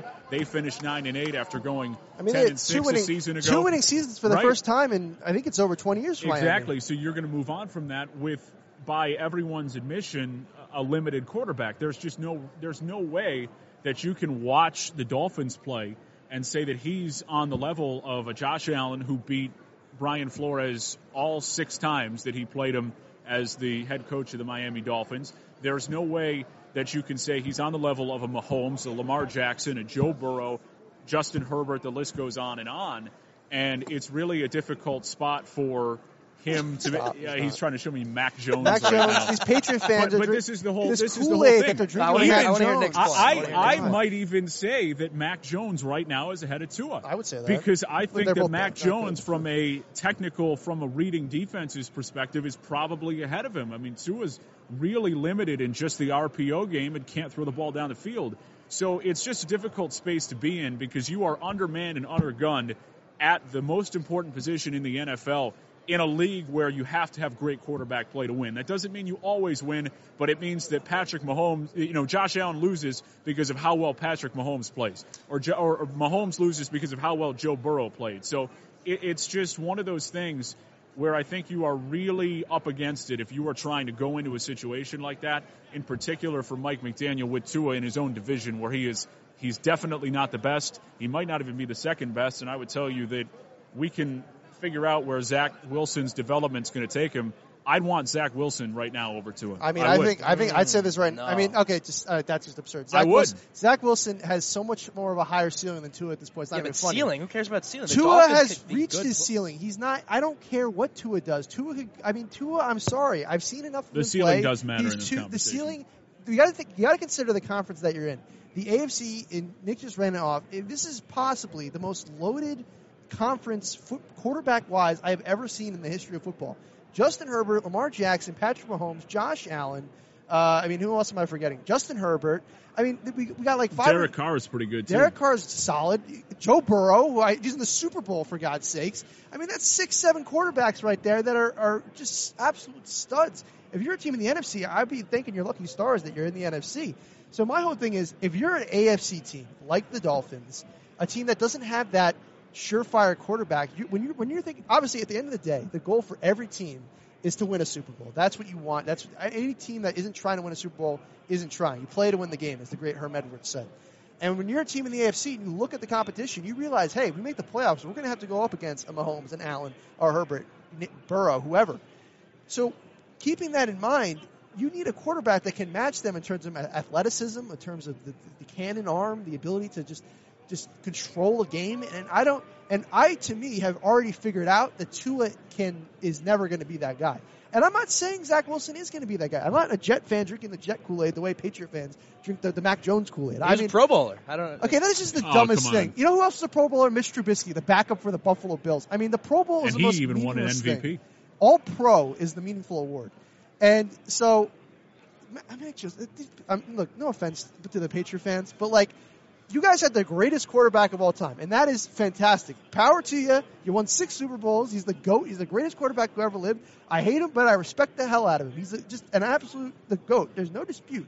But just because you had him doesn't mean that every other quarterback you get is somehow every other. It's been one. It's been Cam Newton and Mac Jones. Not every other. Who both You, aren't but you, good. but you now think that We every, haven't even gotten you- to Bill every Belichick here. Patriot fans think that now every quarterback they get is just going to be the next Tom Brady. No, Tom Brady is a once in a generation talent. Yeah, I You might, remember. you might have a good quarterback. I'm not even saying Mac Jones is going to be bad, but the way that Patriot fans talk about Mac Jones, who was really exposed down the stretch of the season, losing what was it, three of the last four, two of the last three, whatever, Four or Get- five. getting shellacked in the playoffs. It showed his limitations. I'm sorry. He's losing Josh McDaniels to be the the. He's going to the Raiders now. You bring in Joe Judge, which I mean, I don't care who Bill Belichick thinks he is. You're bringing in Joe Judge to contribute to your team after that dumpster fire. Good luck with that, my friend. And then it's not even a joke. They're seriously considering Adam Gase. They are seriously. I think it's gonna be Bill O'Brien, though. Well, that's like that. that in and of It's its- gotta be him. it- Yeah. That in and of Which itself is still not is good, still but- not good. yeah, no. Because the other thing is that these people think, and Tom Brady proved it by going to Tampa Bay. Now we're starting to get just much like with Bill. I think a little bit of this shine at Bill wore off after Tom left. Yeah, and I'm with you. I will say this we too. can get there. We'll get there in a second. Yeah. I want to say this right now. The other issue we have is this: the Raiders are like, "Oh, we need to hire Josh McDaniels. Look what he did in New England." That's like when they gave Adam Gase credit for Peyton Manning. A great quarterback is a great quarterback, and you know, it doesn't as Tom Brady showed by going to Tampa Bay, he's going to play great wherever he goes. You, at the end of the day, coaches coach and players play, and you have to be realistic about what you're expecting. And keep in mind, Josh McDaniel, absolute dumpster fire of a head coach with the Denver Broncos. Like what was that, ten years ago? Yeah. But go ahead. No, I, I say I think Belichick's overrated. I, I really do. And Well, I, I have some thoughts on that. Like I. I joke around and I say that he's Rex Ryan when he doesn't have Tom Brady, but like it's it's that type of record. Like I, I think that Belichick's a, obviously a better coach than Rex Ryan, just from a detail oriented perspective, and and you know I joke about it a little bit, but at the same time, it's just proven over and over again that you can't win without a great quarterback. That's mm-hmm. that's clear. Yep. And any coach is human when you don't have that. And that to me is the most puzzling aspect of the way the Patriots are trying to move forward without Tom Brady to me because they are trying to play this early 2000s style with the young quarterback. We're going to try and run the football. We're going to play great defense, and that That's just the classic doesn't really Rex work. Ryan. That's the Rex Ryan But I'm saying pound. that doesn't really work in doesn't. today's NFL. And Mac Jones is a good player, but I don't think he has that ceiling to be able to compete with these Jack, guys going can't- you- forward. you- Okay, well, yeah, but you know what? I can respond to it. Yeah, let's wanna you hear can't, it. I can't- wanna you can't it. give me a hard time before Go I ahead. respond. Go ahead. What I'll say is that you guys forget that Cam Newton was the expected starter going into this season. Okay. Right? Mac Jones wasn't even supposed to be the starter from day one. Okay. And you talk Until he about was Zach. teaching Cam Newton the playbook. Yes, yes. but what And does you- it have to do with Mac Jones' talent? because you talk about Zach Wilson in year two, how you want to see progress. Yeah. How about Mac Jones showing actual progress in year one? Right? We want to see more out of him in year Didn't two. he regress as the season went on? I mean, He's saying listen, getting he- better in year two, though. I, I do think that's fair. I just don't think there's a huge ceiling for him because there's not much else that you can get out of him. I mean, he'll learn defenses better. He'll be better at the line of scrimmage, but he still can't make those types of throws. Like Mac Jones will know that this deep third is open, but he's not going to be able to get it there. You know, most what, one of the best plays of the season in the NFL was Micah Hyde's interception in that, That was wild. I mean, ridiculous. And, and Mac Jones, it was a good throw. Yeah. It was a good throw, and Micah Hyde made as good a play uh, you're going to see a safety make in NFL history. I mean, that was insane. Patrick Mahomes throws that ball, it's a touchdown. Arm Well, strength. it's not fair to compare Mac Jones. But Pick but you you have but you have Pick to be you want. realistic. Mahomes, you want Lamar Jackson, You you, want Joe off. Burrow, whatever, whomever it is. I'm saying that it's just those physical things that, regardless of where he grows outside of seeing it, that's on time. That's a great throw. It was accurate, and somebody else was able to take it away from him because of the physical nature of, of Mac Jones's arm. He just doesn't have that. So, to me, that's where I, I teeter, and we can get back to the AFC East thing here. Like, No, this is fun. this is this is how this is where the game is going. You know, I hate to, you know, th- he's coaching where football is going, right? Th- this is where football Should is ask headed, about that. right? So you you get that opportunity, but these Josh Allen is that physical specimen. Mahomes, he's got that arm strength. He has that mobility. I don't think people give Mahomes enough credit for how mobile he is in the ability to burn teams running the football. So they just don't do it as much design wise. So I, I like those guys, and, and you bet on those types of talents to carry you through. And yes, there is the competitive nature. There is the reading defenses aspect, which I think is crucial. I think that's what made Tom Brady so good. You know, people talk about the competitive edge. Whatever. He he was so good at the line of scrimmage. He was as good as any coach, but actually being able to play and then make the throws. I just Mac Jones for him to be elite like that has to take that type of step, and that has never been taken before and may not be taken after Brady is out of the NFL. But could he be as good as either Ryan Tannehill or Jimmy Garoppolo? Yeah, and this applies to but Tua neither as them- well. but- could either of those guys be just as good as, or if not better, than Tannehill? Throw away But- an AFC but, divisional yeah, round that's what I'm playoff saying. game? Like, I'm just we're- saying we're these trying are good to win. teams. These are Tannehill's good But we're proven. trying Tannehill's to proven win that games. you can't win with him. Exactly. The whole point. I just said it. You, oh, wait, Anthony Anderson's here. Okay, all right. Celebrity sighting. Uh, the whole point is you play to win the game.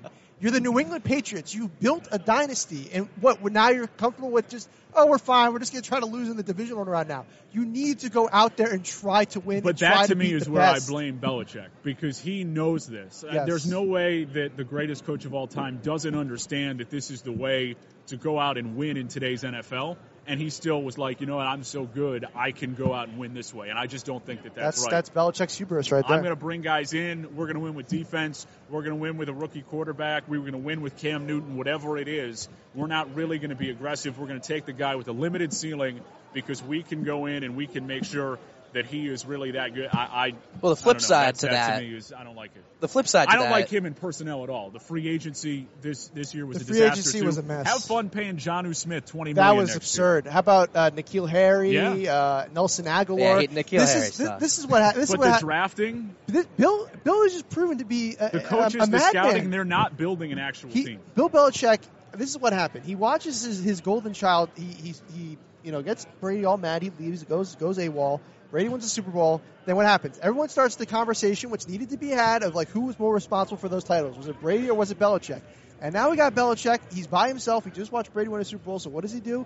He's like, I need to prove that it was me. So he goes out as also the GM and makes all these insane signings to try to, you know, build, rebuild his team, whatever. I mean, I'll give you uh, Judon. I think Judon was a good signing. He had a good year. He fell But- off the map at the end of the he season. did. guess That was very disappointing. Uh, but you know, I don't know. Just uh, the Patriots. I just I'll be happy when Belichick. I want Bill retires. O'Brien in there and to I see want Adam what, Gase in there. Let's no, go. No, I Let's want go. Bill O'Brien in there to see what kind of personnel decisions those two together can come up with. That's just- what I'm really shooting for. At the end of the day, the Patriots went 10 and 7, made the playoffs with a rookie quarterback. You can talk about ceiling, you can talk, but to me, that's a step in the right direction. yeah, no, I, that's fair. I'm just saying that I think that they are in a tough spot Yeah. to compete for the foreseeable Yes, future in the AFC East point. because they are outgunned at the quarterback position, and the Bills have the better roster. Now, again, who knows what can happen, injuries otherwise, but you like where the Bills are right now from from that perspective, and everybody else is certainly looking up.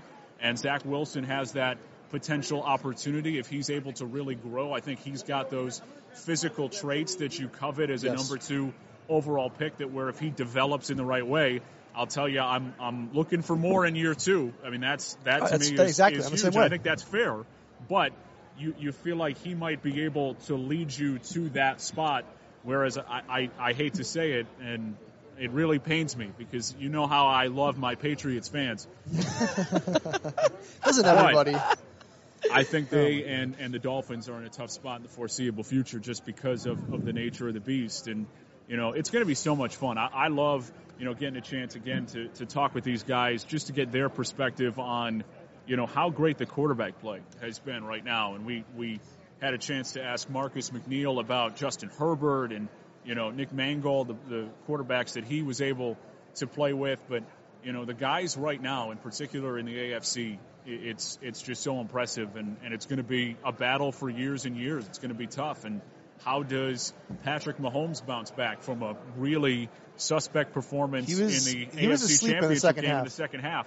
I, the, the Chiefs seem to run out of gas a little bit. They've played a lot of football recently. You know, the last couple of years in a number of runs to the to four straight AFC Championship games, and it, it's going to be.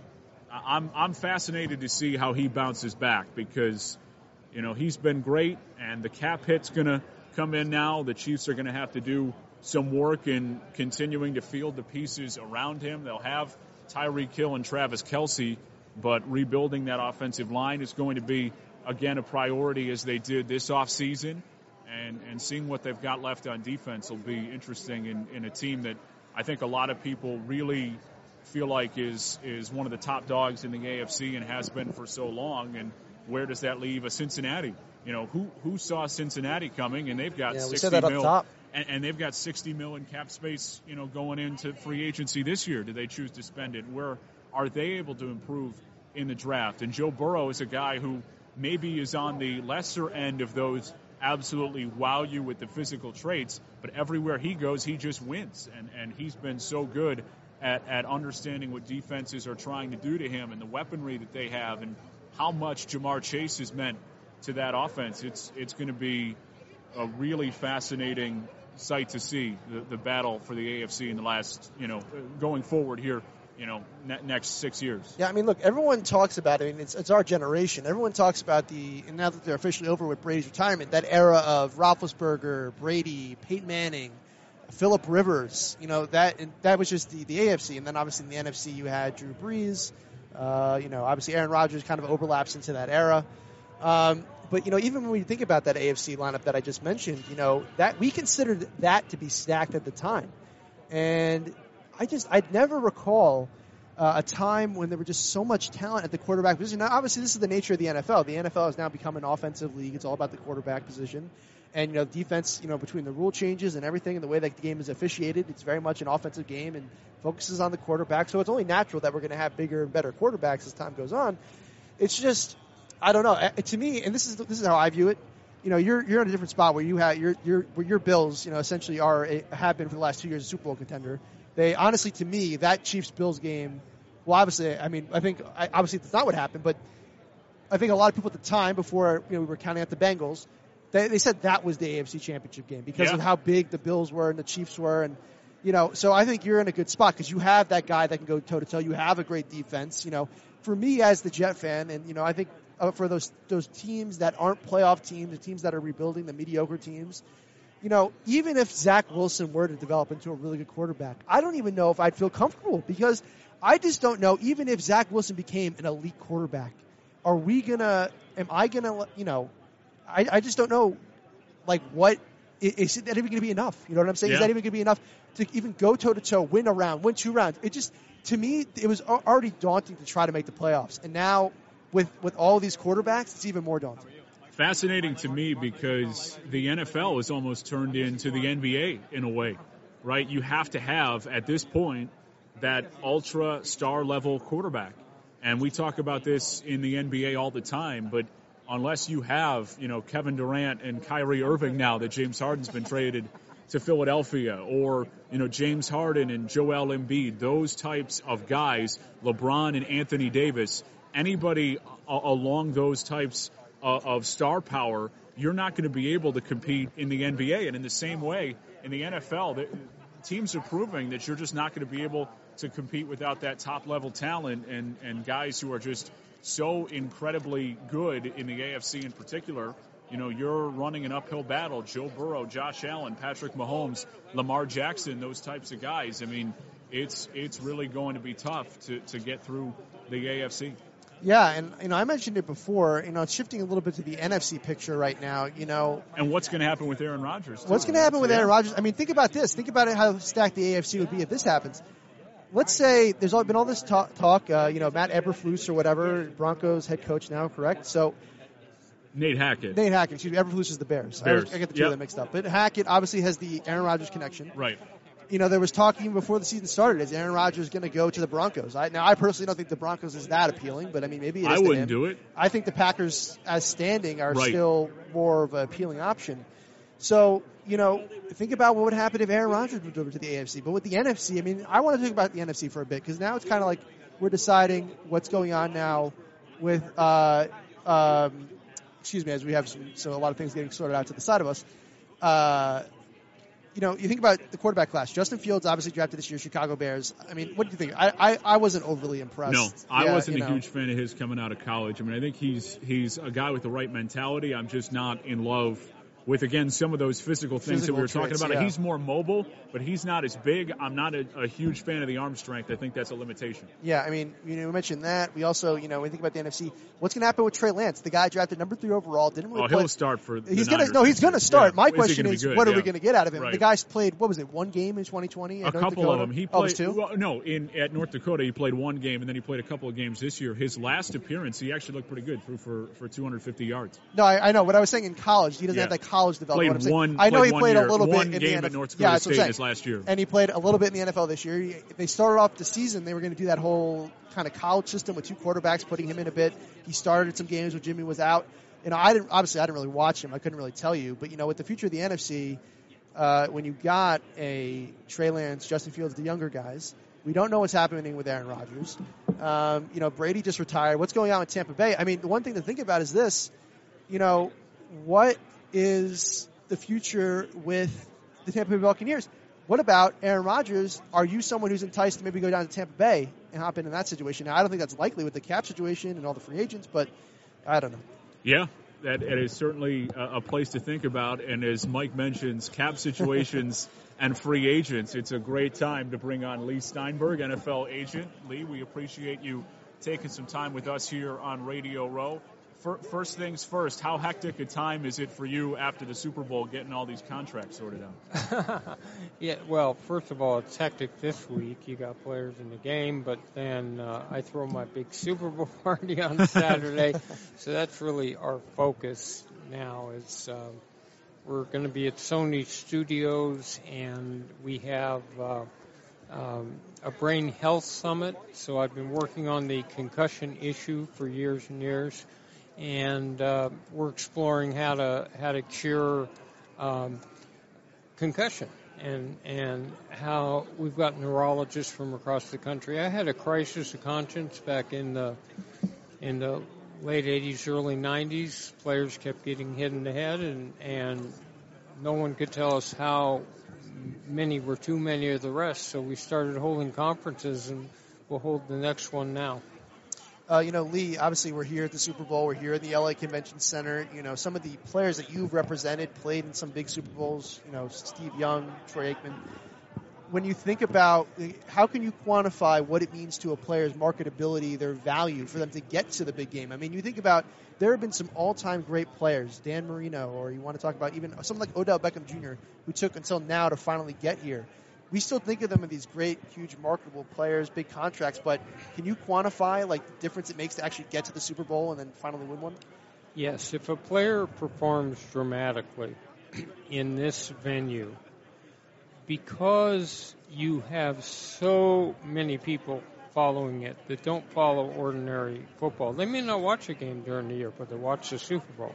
And because the numbers are so high, it allows a player who performs dramatically here and and on a winning team to transcend the narrow genre of hardcore sports fans and move into household name status.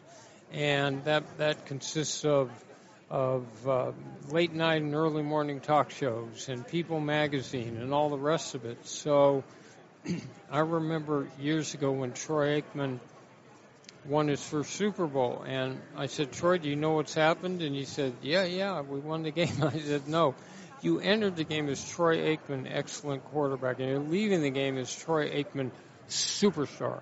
And the marketing took off from there. Steve Young, same way. Um, Patrick Mahomes, we waited for a couple years, didn't do a lot of endorsements, and then again wins the Super Bowl, and off we go. So this is the biggest marketing event um, in American sports.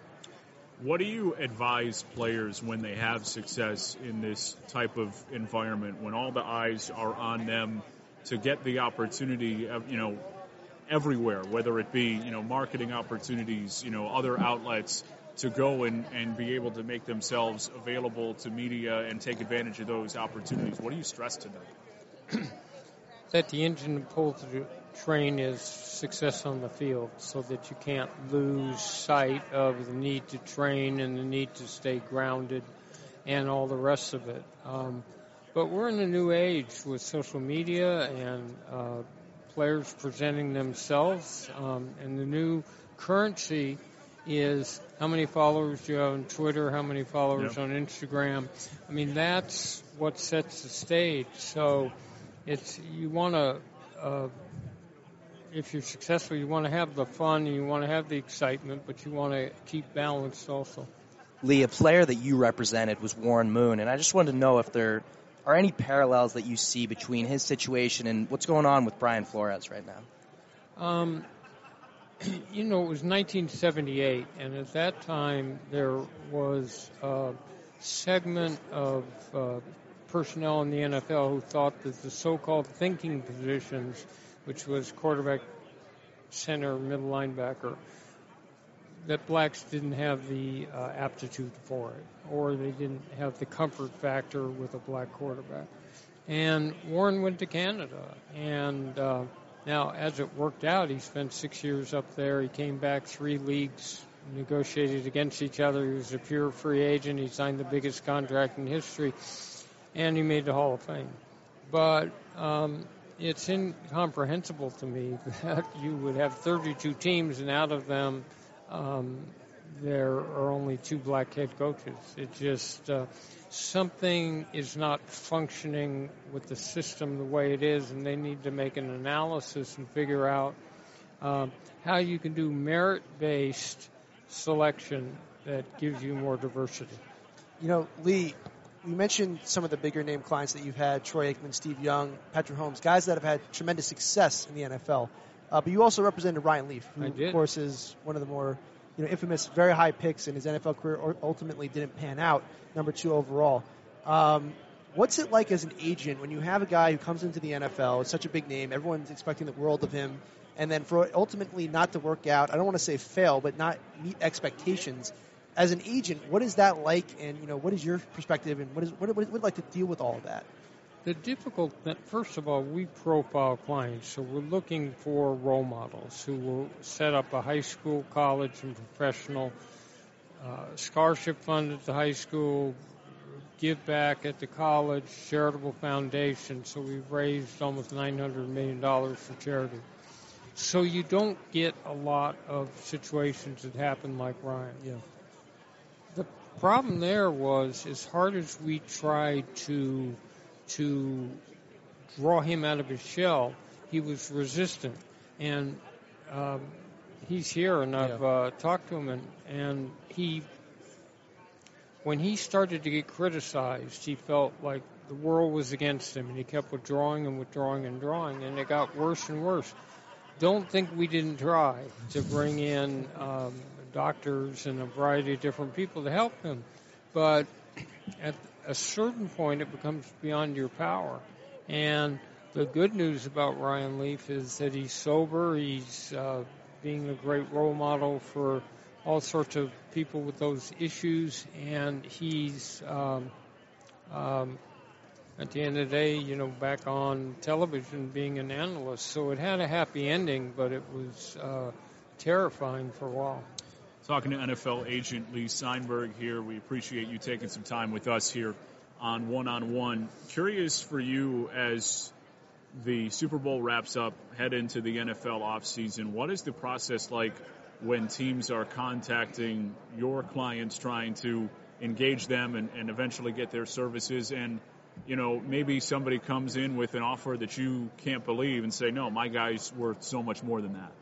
So, uh, if you're talking about free agency, the what you want to do is lead the process. So you're not waiting until the season's over. You're already, if this is a player you think won't re-sign with the team, you're already looking for at rosters and places he could go, and maybe talking a little bit to general managers and and laying the foundation.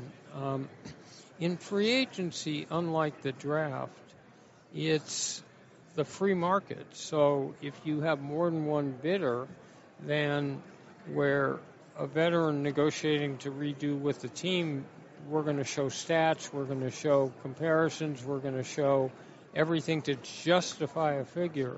Um, in in free agency, it's just uh, who will pay what and what's the largest figure.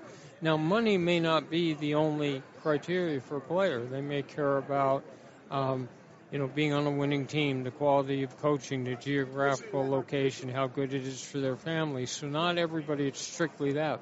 But you sit with a player and you suss out what their priorities are. You know, Leigh, I'm just interested as well. Obviously, it's Super Bowl week. We're talking football. That's the focus right now. But you know, you very famously were involved in the effort to keep the San Francisco Giants in San Francisco. You played a hand in keeping the A's in Oakland. So obviously, have a bit of a baseball connection there. As you look at baseball, and I know we're doing football talk, but I think it's just a big story right now in sports in general. The relationship between owners and players. You look at the lockout that's going on right now. As an agent, when you look at a lockout situation, you know, obviously at the end of the day, your job is to help you know your client make money how much does a lock? Obviously, it's it seems obvious, but you know, what kind of role does an agent play during a lockout? What do you do with your with clients at that time? You know, just you have any thoughts on the current lockout situation? I don't, I don't know if you have anything to say about that. I think any type of labor strife that plays out publicly hurts the brand and pushes fans away because look, they're not going to have empathy with millionaires fighting with billionaires, um, and so that needs to be done quietly behind the scenes, and you would hope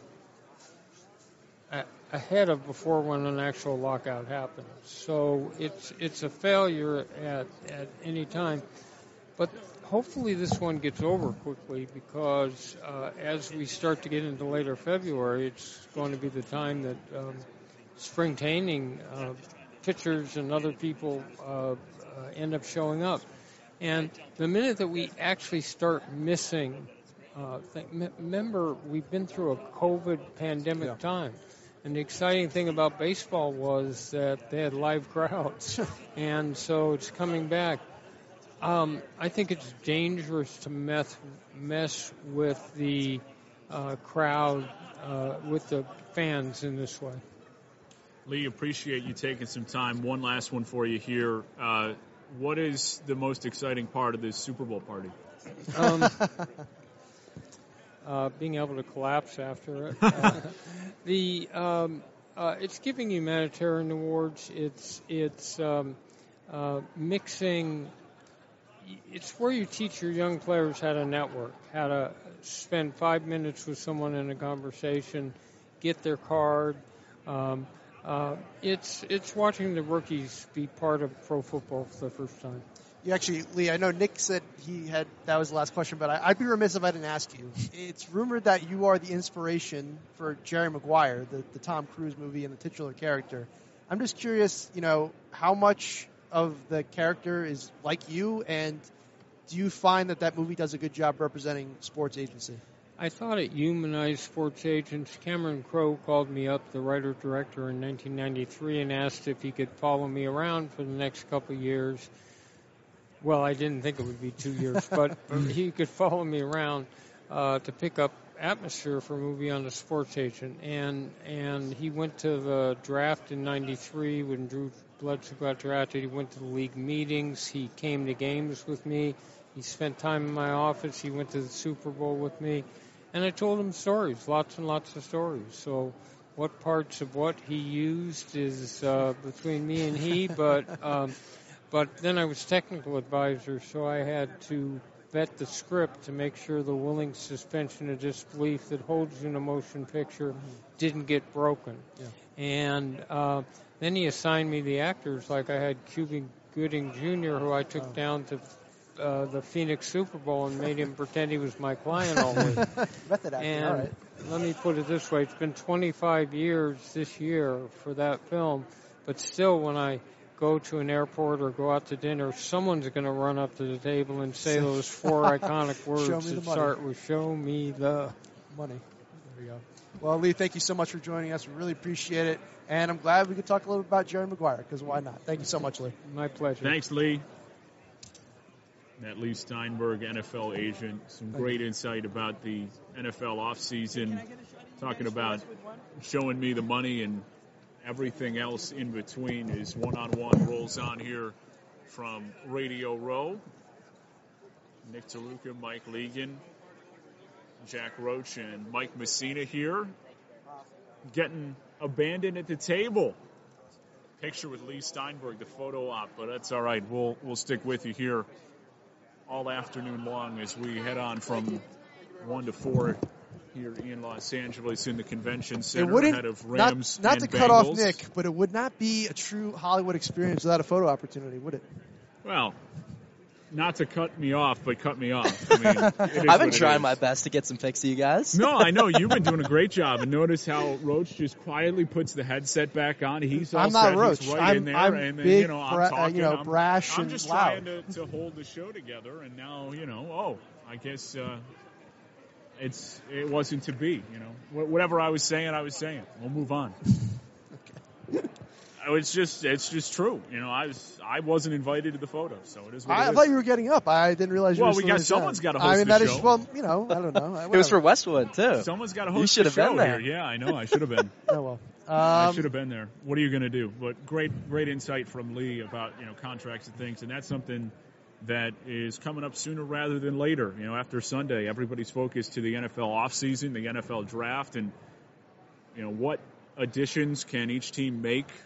Some with more cap space than others. Of course, the Patriots down toward the bottom in that uh, that arena, but some teams, you know, really well positioned to try and make a few moves, make some improvements to their roster, and and see if they can't be the two teams that are here at Radio Row and otherwise preparing for the Super Bowl in, in the next season's time. So really should be be interesting to see what goes on in the NFL offseason too. Yeah, I mean, look, I think the NFL, you, you can debate it. I mean, I think, I'll say this, you know, the MLB offseason this year before the lockout was pretty exciting because everyone Yeah. was in a rush to get a deal done. The And we- deadline is so and we and we didn't yeah. have that long, drawn out MLB offseason, so maybe that's a, a positive to come out of the lockout if there's any. Uh, but I think the NFL offseason is up there among the best. I mean, you want to go NBA, I'm just more of an NFL guy to begin with, so I, I find that the NFL offseason is, you know, it's an exciting time, it's a fun time, and I think, you know, for all any, it doesn't matter what team you root for. I don't care if it's a bottom of the basement team, a team that's a Super Bowl contender or a potential championship game contender. Your team is, you, as a fan, you're excited for the offseason because you're either thinking one or two things. You're thinking, hey, my team's rebuilding. We're trying to get back to being a quality franchise. This offseason, can we get some pieces in here to do that? Or if you're a Super Bowl contender, a, a playoff contender, you're looking at it as, hey, maybe we're one piece away. We can target this guy. Boom. That puts us over the hump. Maybe we can finally get there. I mean, you can you can look. I don't care what team you want to pick out at your time. Look back over history. There's always so many Super Bowl teams where they had that one addition that really changed the, the roster, changed the team. You want to talk about Tom Brady? That one addition that Yeah. completely changed the Tampa Bay Buccaneers, turned them into Super Bowl winners and contenders. So, you know, I, I think the NFL offseason it should be exciting. I just wish, and we mentioned it with Doug Freeman. You know, it's just it's so the NFL season goes by so fast. You know, Yeah. now we're at 17 games now. You know, we have the wild card, a divisional championship, and then the Super Bowl. And it just it seems like it was just yesterday, the beginning of September, the season was getting started, and now we're done. And just it's sad. It's, you know, the NFL, and we, we can talk about new leagues getting started, spring leagues, whatever.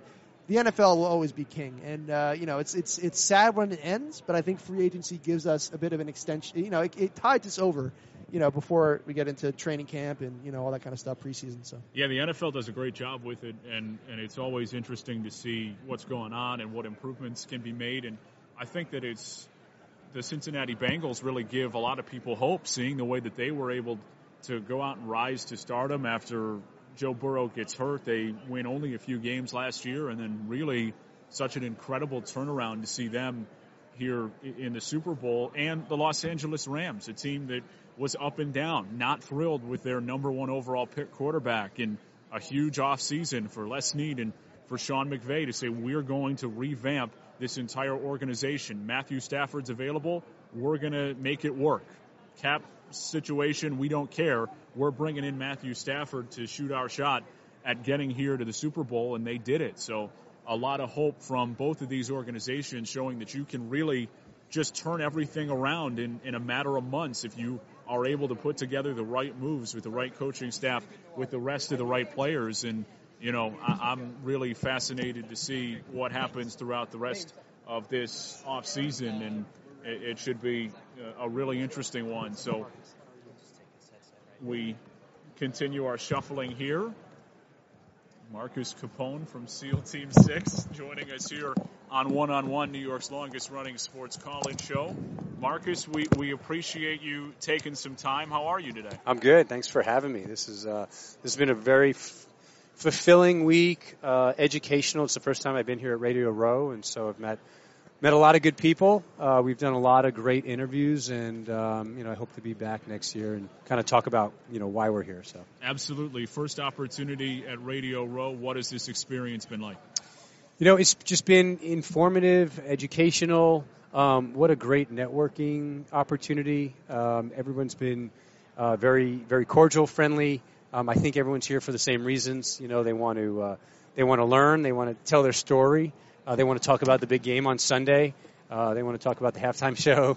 Um, yeah, it's just been it's been great. I'm looking forward to the game on Sunday, and uh, yeah, just thanks for having me here. Marcus, a pleasure to speak to you here on One on One. I'm curious, you went to BUD/S. Not a lot of people really know what that is if they're not don't have a military family or never really sure. went to the military. Can you just explain what BUD/S is and how hard it is to kind of get through that program? Yeah, BUD/S is uh, so BUD/S is an acronym. Um, I think it was in 1962. Uh, foundation of, of the SEAL teams, or the, the start of the SEAL teams. Uh, BUD/S is basic underwater demolition SEAL training. It's basically boot camp for SEALs. Uh, my class started with 175. We ended up with 29 original, so it's a very high attrition rate and um, but it's designed that way, right? It's not for everybody, and um, and it's just a very intense six month selection course. Really, they just want to see if you want to be there, and and if you can prove to the instructors that you want to be there physically and mentally, then they'll take you and they'll train you how to be soldiers. But they won't take you and train you how to be soldiers until they want to know like that you're really bought in. What was the hardest part about BUD/S for you? We always see videos of the trainees in the water, getting sprayed with the hose on the ground, doing flutter kicks and stuff like that. What was the most challenging part for you, physically and mentally? Yeah, um, you know, I think that I've I've been asked this question a lot, and you know, I always try to think back. Well, what was difficult during BUD/S? You know, I was a I was a swimmer all through high school.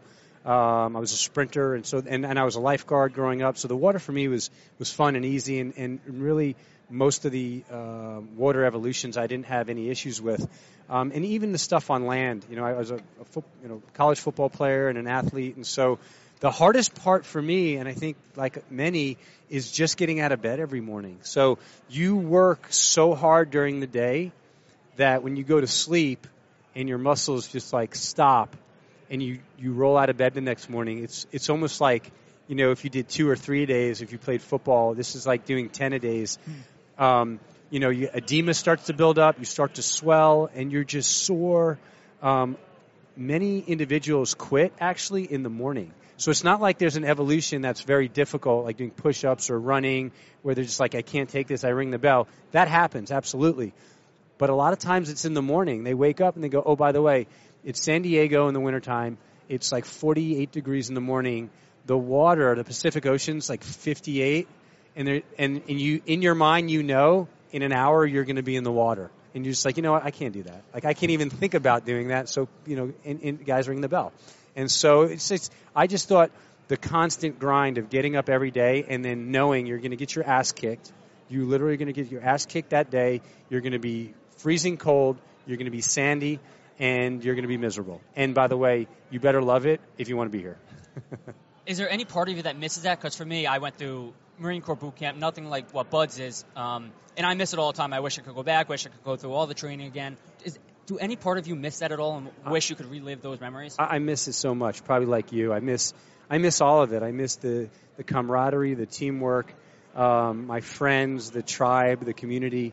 Uh, I, you know, I had some of the best individuals ever, uh, ever. I think that I'll ever work with. Um, of course, that I'm still in touch with and, and still friends and, and helping today. Um, I think that's the part you miss. I do miss the day to day. I miss working out as a group. I miss traveling. I mean, we traveled a ton to you know a lot of cool places to train, and of course, um, you know, travel to places like you know Iraq and Afghanistan to go to war. But we also traveled to places like you know Germany and, and Switzerland and and and, uh, Italy, and, and and you know got to enjoy kind of the world. And so I miss I miss all of it. You mentioned Iraq and Afghanistan. You first commissioned to SEAL Team 10, Lone Survivor, a, a known movie everyone knows that you were part of the task force in that scene. Is everything that went down in that movie true? Because I know obviously Hollywood plays effect, but how true was that movie compared to the real life events? Yeah, you know, there was I, I'd say Hollywood had a lot a lot to do with that movie. Um, and there was bits and pieces that they took, and they, you know, I think they they did really well. And then there was other parts of the movie that um, we're nowhere near close to what was happening. I think at the end when they show the like the helicopter gunships coming in and Mm-hmm. like shooting up the villages, like that, you know, that never happened. Um, but again, they got to make a movie because the idea of making a movie is making money, and so they want to make it as, as exciting. But you know, the storyline is is you know is almost as close as they can get, and you know, uh, the other part. Unfortunately, you know Mike Murphy. I, I- you know I went through BUD/S with, and he was a close friend. Um, you know, none of us really know is that exactly what happened. You know, at that time. Mm-hmm. So, but it was you know they they try to get it uh, as close as they can. I think Hollywood's done a very good job uh, bringing what's happened overseas uh, back here and trying to you know at least give the public uh, a, a, a, from a real good vantage point of like, hey, this is really what it was like, you know, and really at the end of the day, the, the excitement is, is what people want to watch, but I think what they're doing a good job is trying to get people to feel inside like, hey, this is really what, what guys and, and girls are going through overseas. 13 years of combat experience, seven deployments, two combat deployments, two Bronze Stars with Valor, two joint commendations with Valor, one Navy com with Valor, and selected to SEAL Team's Tier 1 unit, SEAL Team 6, the community's most highly regarded SEAL team.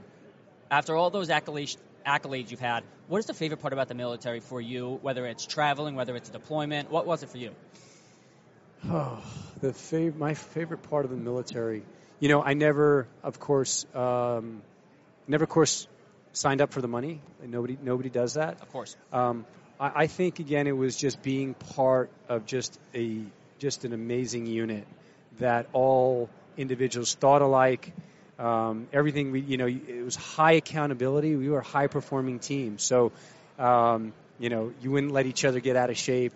Um, you you you you traveled together, you slept together, you I mean you did everything together, you know, and so that was I think my favorite part was just being around individuals who were just like minded um, and always competing. You know, it didn't matter if you started eating well, like everybody started eating well, you know, and if somebody kind of veered off and started eating crappy, get on that individual because like you're you know at the end of the day you're all working together not for the Super Bowl. Our Super Bowl was like taking out the number one you know, ISIS fighter or Taliban fighter. Like that was our Super Bowl. That's what we trained for. And so when we got to do that as a unit, as a team, you know, it felt like the big game. And, you know, we would celebrate after and, and you know, we, we put music on before we went out, you know, just like you would for, uh, you know, as, as being an athlete. So. Uh, you know, Marcus, wait, is my mic on? There we go. Um, I know that you and your wife have an organization that's committed to helping veterans you know, Yeah. readjust and obviously some of the, the struggles that they have after their service. I was just wondering if you could speak to the mission of your organization and what kind of you know led to uh, its founding. Yeah, thank you for bringing that up, and that's really, and that's why we're here. Um, when I left military service, I thought life was just going to be, you know, uh, all honey and and and, and it's going to be uh, just easy. It was the opposite. Um, transitioning out of the military alone is hard enough. Transitioning out after I don't know, 15 years of combat, 15 years of football and 13 years of, of military as a breacher and and everything else. Um, you know, it takes a toll on the mind and, and body and uh, my body was okay, even though I had some some real lower back issues. Um, my head, I thought was okay, but it really wasn't. Um, you know, I was going through a lot of um, just cognitive issues that that I didn't have while I was serving. Started, you know, becoming very depressed, isolating, um, cognitively. You know, my, my my memory recollection wasn't good. I, I just didn't know understand what was going on. Then I started being very impulsive and angry and outbursts and and and, and uh, losing my way, finding you know while I was driving, and just all these things started happening, and it kind of came to a tipping point. Um, all the Western medicine approaches wasn't helping. I'd been to all the brain clinics and the pharmaceuticals that you know the doctors like to prescribe you. I found healing outside the U.S. Uh, something something that is, is on this new renaissance, which is psychedelic medicine, but it was psychedelic assisted therapy. So it wasn't like just the drug, it's this whole program. They use the drug as like kind of foundational tool, but it's all the work that goes into it that makes it successful. So what you can do in 10 to 15 or 20 years with talk therapy, you do in about a week with psychedelic medicine which is, you know, when you hear about that, it's hard for people to wrap their head around it. But done correctly with the proper prep work from the therapist, and then you do the medicine, and you go on your journey. And in your journey, I mean, your your your psychedelic experience, um, when do, when done properly, but you, your um, it's not a fun experience. You're actually doing very high doses of the medicine. So these aren't like what they call recreational doses, which, you know, a lot of people out there are listening to may have done. These are high doses. So, you know, there's a lot of puking involved and you're in bed and you do not want to, um, like you can't even walk, but you're actually revisiting a lot of your past traumas. If you're, if you're, if you have a lot of traumas that are affecting you mentally, like you're actually facing like your demons basically. And you face those demons and really it's like lifting rocks out of the bag. You're, you're, you just feel lighter. And when you're done, I mean, you guys know, and, and everybody listening knows, the only way to really deal with stuff is like to deal with it face, you know, face to face. And if you kind of hide it, you, you, you, it lingers with you forever. So that's what psychedelic medicine, you can't hide from it. It, it forces you to face the demons. You know, guys who have addictions and all this stuff, you know, they, they come out of these uh, journeys um, not addicted anymore to alcohol or opioids or, or heroin, whatever they're doing, um, because they actually saw the reason why they're addicted in the first place during these these quote unquote trips. And so, you know, psychedelic medicine is is something that we we believe in. Uh, vets, our organization, after after I went through my first treatment, um, my wife and I just said we have to share. Like the world needs to know about uh, the, the healing power of these medicines. Uh, we formed our nonprofit, Vets Veterans Exploring Treatment Solutions. We're at vetsolutions.org. Um, we are we have now funded over 450 combat veterans to go outside the U.S. and do the same exact treatment, and the the the the, uh, the funding is somewhere between 3,500 and 5,000 dollars. So we've raised enough money to be able to cover these individuals, and you know we'll be able to help a lot more. Now we're working on advocacy work and passing laws and doing research with places like Stanford and, and Ohio State and Johns Hopkins, and so it's just phenomenal to see um, how individuals are healing. And, and you know why we're here? I came here with Jake Plummer, former quarterback, um, and uh, Robert Gallery, number two round draft pick behind Eli Manning, and these two were phenomenal um, NFL players.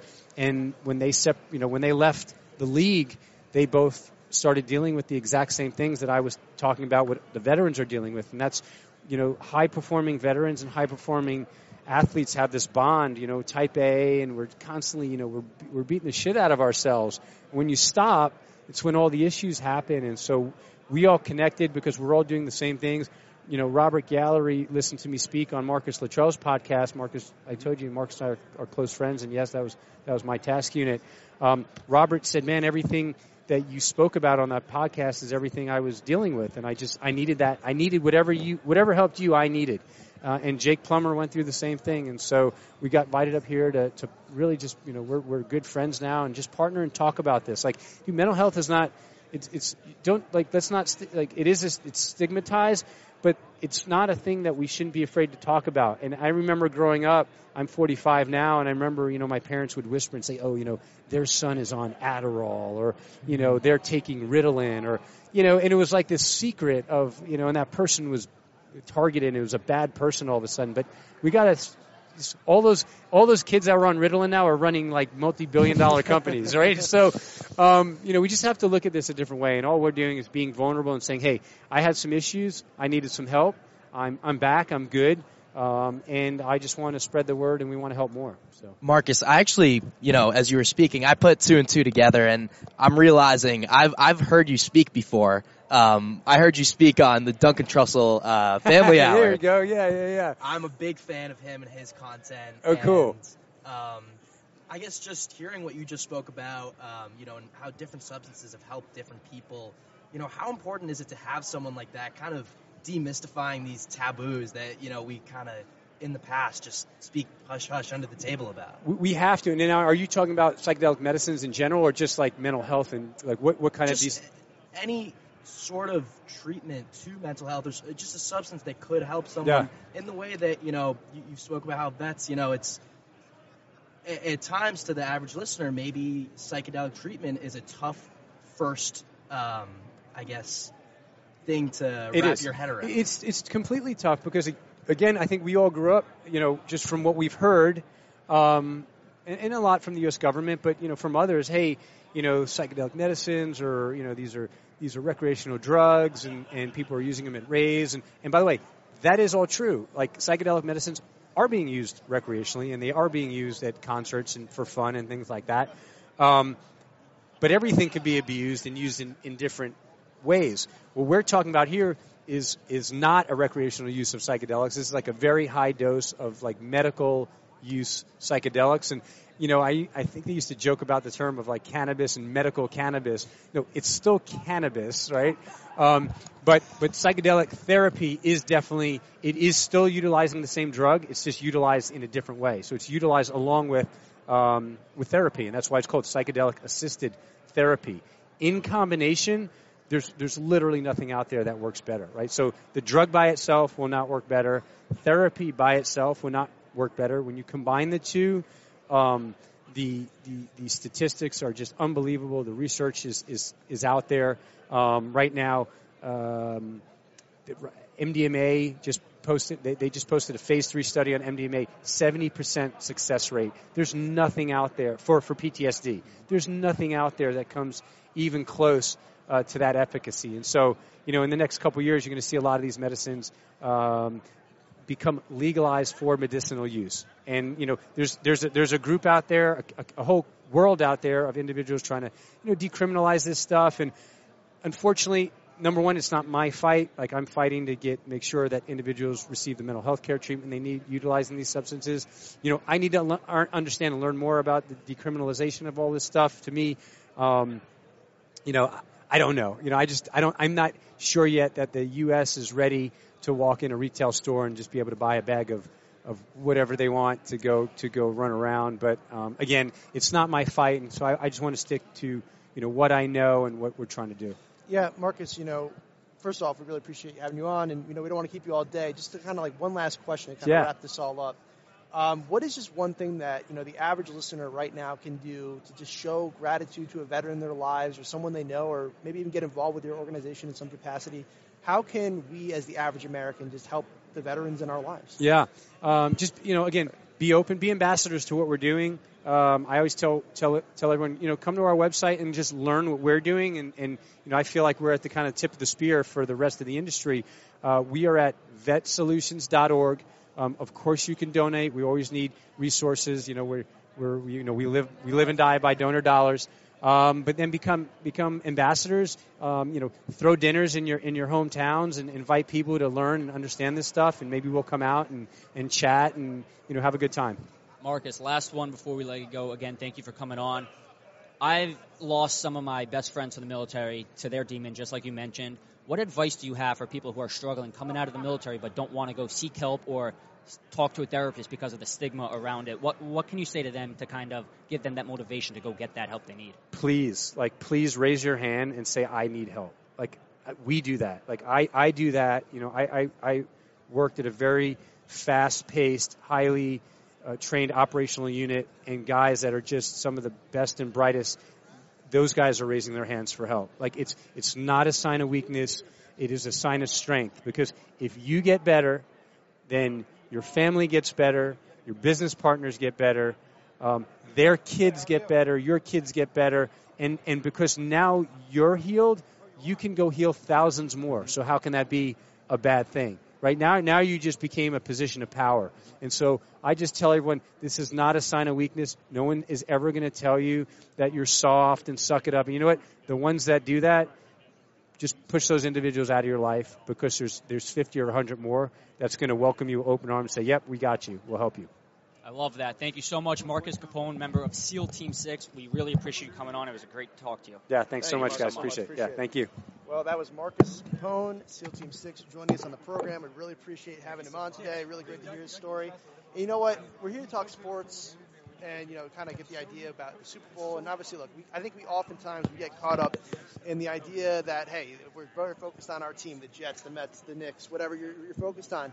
And I think sometimes, whether it's sports, whether it's anything, you can kind of get wrapped up and lose sight of what's really important in our lives. So, you know, I think it was great to kind of have, we got some great guests today, and I really appreciate having them all on. But, you know, I think it was really great to have Marcus on to kind of help recenter us and realize that despite the glitz and glamour of the NFL, the Super Bowl we have going on right here, what matters is the people in our lives, and we got to give thanks to the veterans in our lives too, because they've sacrificed so much in the defense of freedom and the defense of this country. So, you know, props to the, you know, just props to Marcus for coming on. We're talking about some serious topics, and we really enjoyed hearing from him. And uh, you know, Nick has now sat back down with us. yes, I'm back here. some well, I had to I had to get a chance to catch up with Greg Cosell, NFL Films, the guy who's going to have such great insight for us on, on this Super Bowl, the Rams and the Bengals coming up on Sunday. Greg, appreciate you taking some time. How are you today? I'm doing great.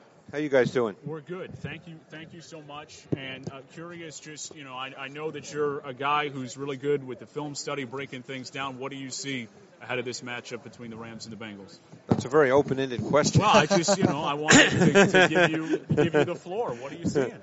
Um, well, you know, I think I think one of the main things to look for in this game is what tactics the Bengals deploy to compensate and camouflage the fact that they have an offensive line weakness.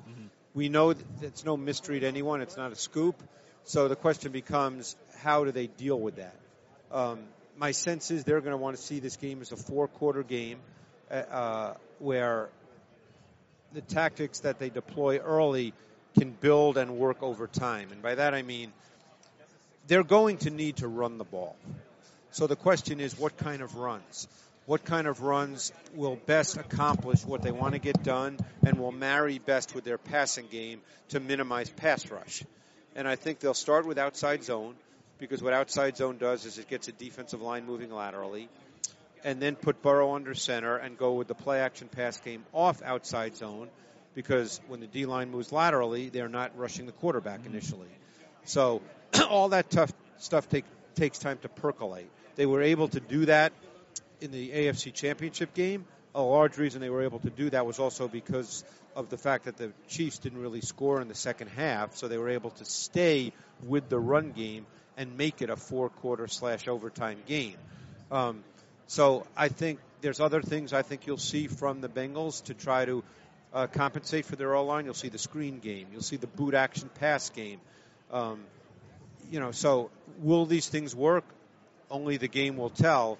But those are I'll be looking for for those kinds of things because obviously by choice they can't have Joe Burrow drop back 45 times because you can't live on quick game Yeah. throws. You can't live on three step drop throws.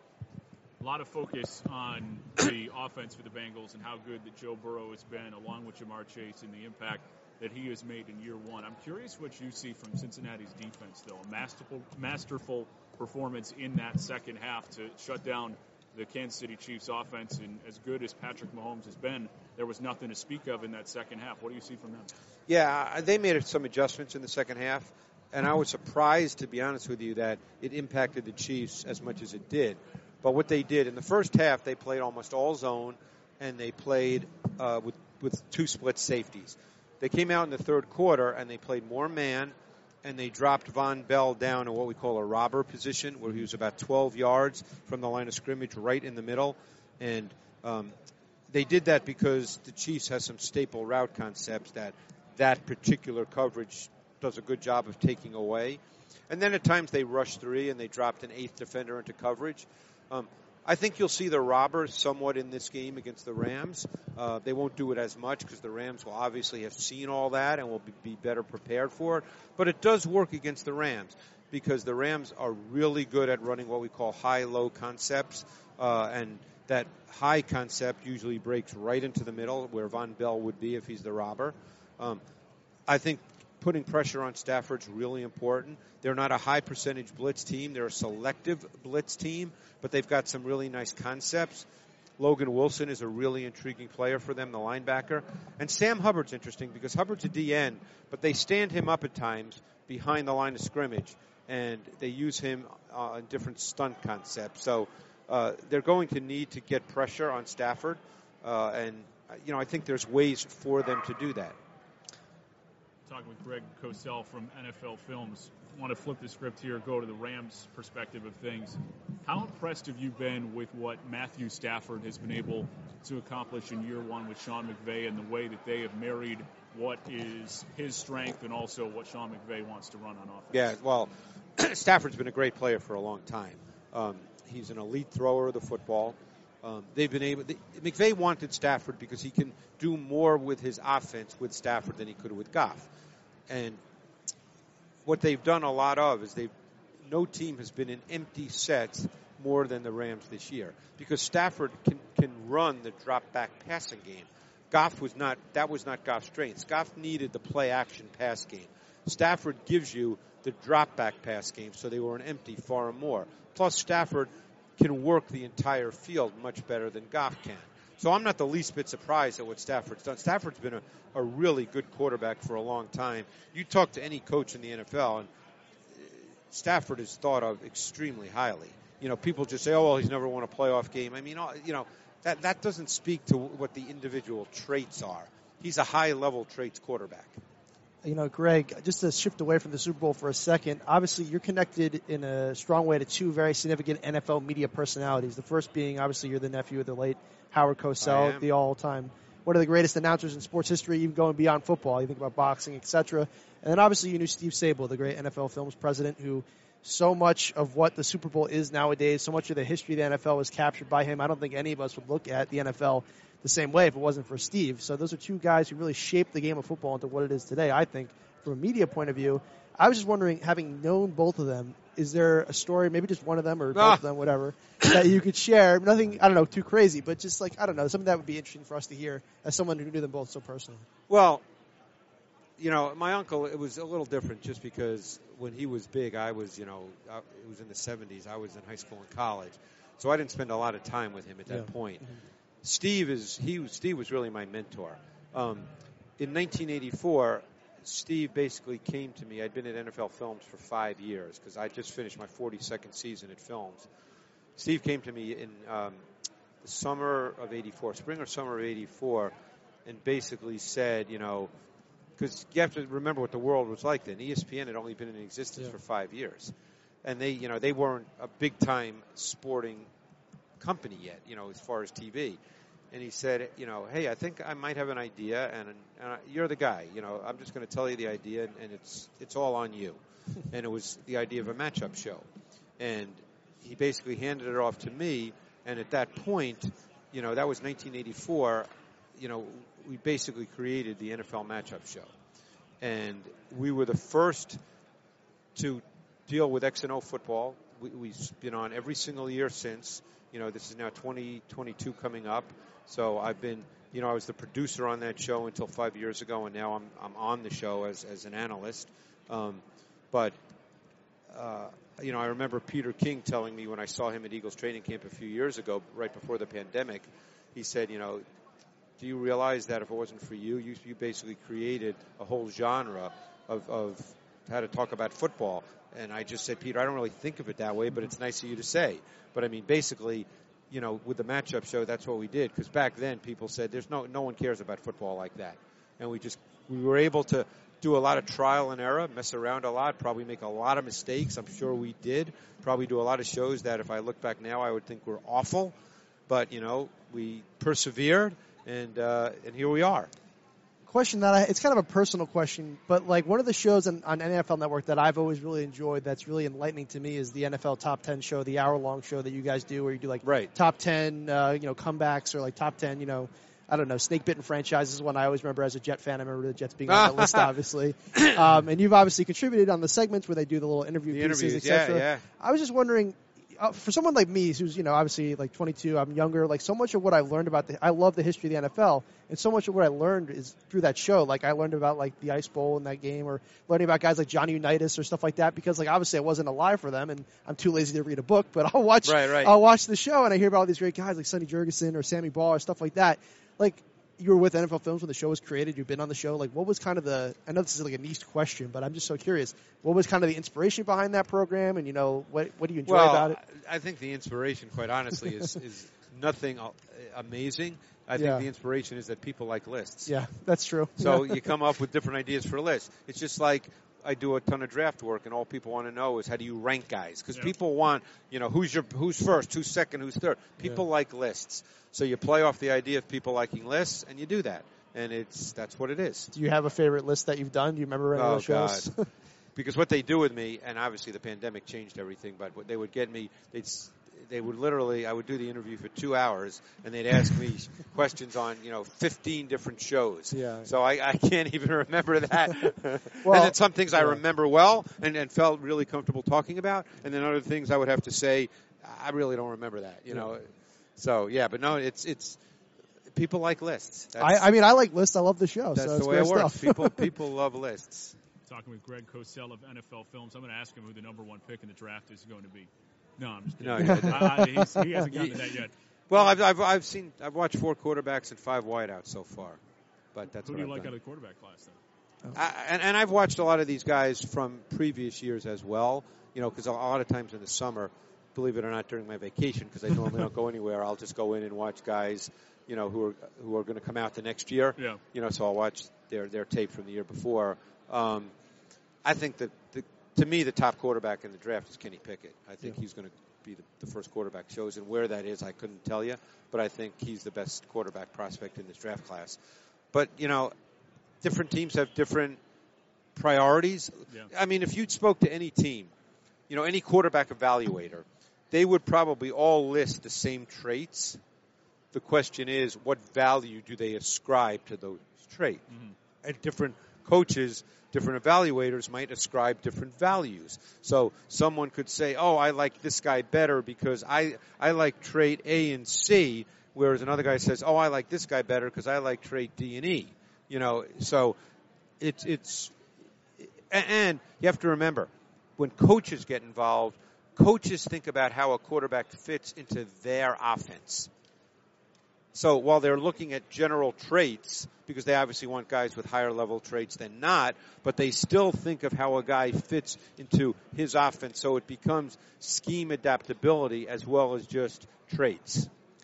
you mentioned we mentioned the quarterbacks. There was a report, I think it was last week or something like that, from a, a bunch of anonymous NFL scouts saying something along the lines that they don't think I don't know who these scouts were, obviously, but they don't think that there's any real quality starting quarterbacks in this draft class. Do you? I mean, I'm guessing. Well, do you I'm- think Pickett's going to go the first round? You I don't think feel Pickett, that way. I think Pickett's a quality starting quarterback Okay. in the NFL. Um, you know, then it comes down to team, and there's so many variables that involve team. Then it comes down to how he's coached. Um, I can tell you for a fact he's wired right. I, I spoke to people who interviewed him at the at the Senior Bowl, and they said the kid is just phenomenal. So I mean, Pickett will be a starter in the league. You know, no one can sit here and say right now, well, will he be a top five player? You know, no one knows that mm-hmm. because there's too many variables. Yeah. But he'll be a starting quarterback in the NFL. We're talking about rookies coming out and the quarterback class and all of that stuff. Curious what you see from the quarterbacks that are currently in the AFC in particular. I mean, you got so many good ones. Yep. Patrick Mahomes, Josh Allen, Lamar Jackson, Justin Herbert, Joe Burrow, who's made his way to a Super Bowl. Is there somebody in the AFC that, when watching the film, really impressed you this season more so than maybe they're given credit for in the media? Oh, I have to think of the AFC teams now, because you obviously mentioned, you know, you mentioned the obvious guys. Um, I'm trying to think of the teams. Who's in the AFC? um, yeah, well, we'll stick with with your names since I can't go through all the teams in my head this quickly right now. Um, you know, Josh Allen's a fascinating case study because Josh Allen and I actually do the Colin Cowherd show, and I remember doing the Cowherd show when Josh Allen still had a year remaining in Wyoming, and we talked about Josh Allen, and I had told Colin that he's a guy to watch, and you know Josh came into the league as a kind of a wild stallion. Josh is 6'5", 240. Um, his he was obviously he struggled with ball placement. Um, he was all over the place, but there was something there. And I've I've been around Josh Allen. He is a big dude. I've, I've stood right next to him when he's thrown it. It comes out of his hand differently, um, and he's a fascinating test case because his ball placement has dramatically improved. And most people would say you can't improve like that. That guys who are not necessarily accurate don't become accurate. Um, but he's improved dramatically, and he's a little bit of a freak because of his size, his movement, the arm. I mean, his arm is ridiculous, uh, but yet he can throw with some touch now. So he, he to me, I mean, I, I said last summer, and I said he's the most physically gifted quarterback in the NFL, and I said that's different from saying the best, although he may be working toward that. But I said last summer he was the most physically gifted quarterback in the league, and he is. Well, it's funny that you say that because last night we were actually getting into a bit of debate about if Josh Allen was more gifted than Patrick Mahomes, which Nick and I were saying, and we were having a debate with some other people. But I think Jack, you had a question. Yeah, this this may be a tad bit selfish, but I'm just curious what Oh, you gosh. think Mac Jones' ceiling is. You know, he showed a lot of progress as a rookie. Um, but I think there are questions about what his potential really is. You know, what what do you see out of him in a few years from now? well, Mac Jones will never be Josh Allen or Patrick Mahomes Absolutely. or Justin Herbert. He's just not gifted enough. So Mac Jones, Mac Jones has some really good traits, though. Um, Mac Jones is really good in the pocket, has a really good feel for the pocket. Um, he's a lot better with people around him than, than some might think because he doesn't have to stride to throw it. He's very compact in his delivery, so he can make throws with people around him. He's very, very accurate. Um, he's got a, a, really refined sense of timing and anticipation. Um, he's Mac Jones is your classic executor and ball distributor. That's what he is. So I think Mac Jones can be a really good quarterback. He, you know, again, what that means, you know, I don't deal in numbers. You know, whether is Mac Jones going to throw 45 touchdowns? Sure, he could. I mean, I guarantee that, you know, early in Tom Brady's career, and I'm not comparing him to Brady. I'm just, you know, making the point that early in Brady's career, you know, I, I, doubt anyone thought that from a, a, a, statistical standpoint he would do what he did in his career. Um, so much of Mac Jones, you know, depends on other things at this point. You know, it's it's he his talent level. You know, talents is a relative term because you know, physical gifts, like obviously Josh Allen, you know, we can all see he's big, he, has got a hose, he can run. You know, you wouldn't, you're not going to say that about Mac Jones, but that doesn't mean he can't be a good quarterback. So there's, there's, you know, there's different ways to talk about good quarterbacks. I think Mac Jones will be a good player. You know, will he make the plays individually that win games by himself? That remains to be seen. Tom Brady did, and he did it without being able to run around. You know, normally quarterbacks like Mac Jones, they have to be great before the ball snapped. They have to win the down before the ball is snapped. Because if the structure of the play does not work, he's not going to make something happen. So those guys win like Brady. Brady Brady wins before the ball snapped. You know, are there plays in games where he doesn't? Of course. So he throws it away. He doesn't get sacked very much, but he throws it away. But those guys have to win before the ball snapped. Greg, we already talked about Josh Allen. We talked about Mac Jones. As a Jet fan, I would just really appreciate whether it's quick. I don't care. Oh boy. We got to go around the table with the AFC East quarterbacks. You want to talk about Zach Wilson? I do want to talk about Zach Wilson. Whatever you want to say, I'm all possible, ears. Greg. I don't. You, I don't care how much it is to say. Just your thoughts on Zach Wilson, however short or long as it needs to be. Yeah, Zach Wilson's got a lot of talent. I mean, he's got a loose live arm. He's got light feet. He's athletic. Um, I don't think he yet sees things very well. I don't think yet he understands what kinds of throws to make that are demanded on, on a given throw. Um, he throws everything 100 miles an hour. Um, you know, he's a little bit of a trick shot artist. You know, I think he's got to kind of settle down, see things, play within structure, play within rhythm. Um, so I think he's got a ways to go. Mm-hmm. Um, you know, whether he gets there remains to be seen. As you guys know, just if you're history buffs in the NFL, yes. you know, when five quarterbacks are drafted in the top 15, not all five become stars. Yep. Um, As a Jeff fan, I know that really well. Yeah. Um, so, you know, Wilson's got, like I said, if you made a list of just traits, in physical traits, Yeah. Wilson's got a lot of them. But that's not purely enough. Yeah. Oh yeah. Um, and, and he's he's got a ways to go. I mean, there were there were a few moments later in the season where I thought, okay, this is a better performance, and the next week it looked like he was back being Yeah. kind of you know. Uh, you know, back in his wild stallion, you know, Mhm. days, as as I mentioned with Josh Allen early in his career, but Zach Wilson has a little of that. Um, I'm never a believer in calling a quarterback a bust after one season. I think that's ridiculous. Yeah. The NFL is really hard. It's really hard for quarterbacks. Um, you know, he's just going to have to kind of evolve his game so that it fits the NFL. The the NFL game is not. He's got to play within structure, and he, and all the trick shot throws that look cool at BYU. You know, that's that doesn't make for a great NFL quarterback. yeah. Greg Cosell, longtime member at NFL Films. We appreciate you taking some time with us here on Radio Row. No problem, guys. Appreciate it. Thank you, Greg. That was awesome.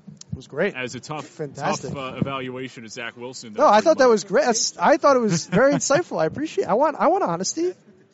That's what the tape shows. Greg's right, hundred percent right. But you know, it's what I've been saying. So I'm glad that you know.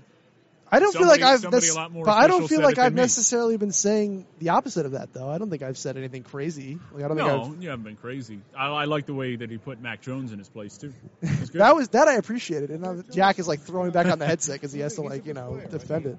He's one of those guys that's hard to say what he becomes because he won't become more talented.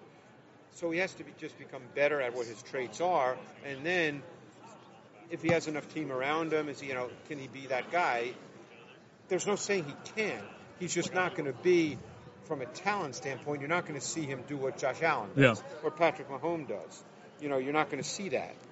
Um, That's fair. To me, it sounds like we won that argument from earlier. Yeah, I think it does. you know, he had a good year, but toward the end of the year, he struggled a little bit. Oh, who, who said that about an hour ago? I think that was me. I didn't disagree with He that. I mean, a little bit toward the Uh, there was the a, there was a little disagreement in that, but uh, Yeah, I I do mean, appreciate that. but you know, for a rookie quarterback who only started 17 games in college, um, he um, he had a pretty good rookie season. yeah, I mean, the guy started 17 games at Alabama. yeah, know. That's that's a fair evaluation. Yeah. So, you know, he did a little better than I thought he would. You know, I. I so we'll see. I mean, look, he's he's he's in a, with a great coaching staff. Although I'm hearing, and I don't know if this will end up being true, that they're not going to hire an offensive coordinator. Really? Not Adam Gase. They're not bringing him in.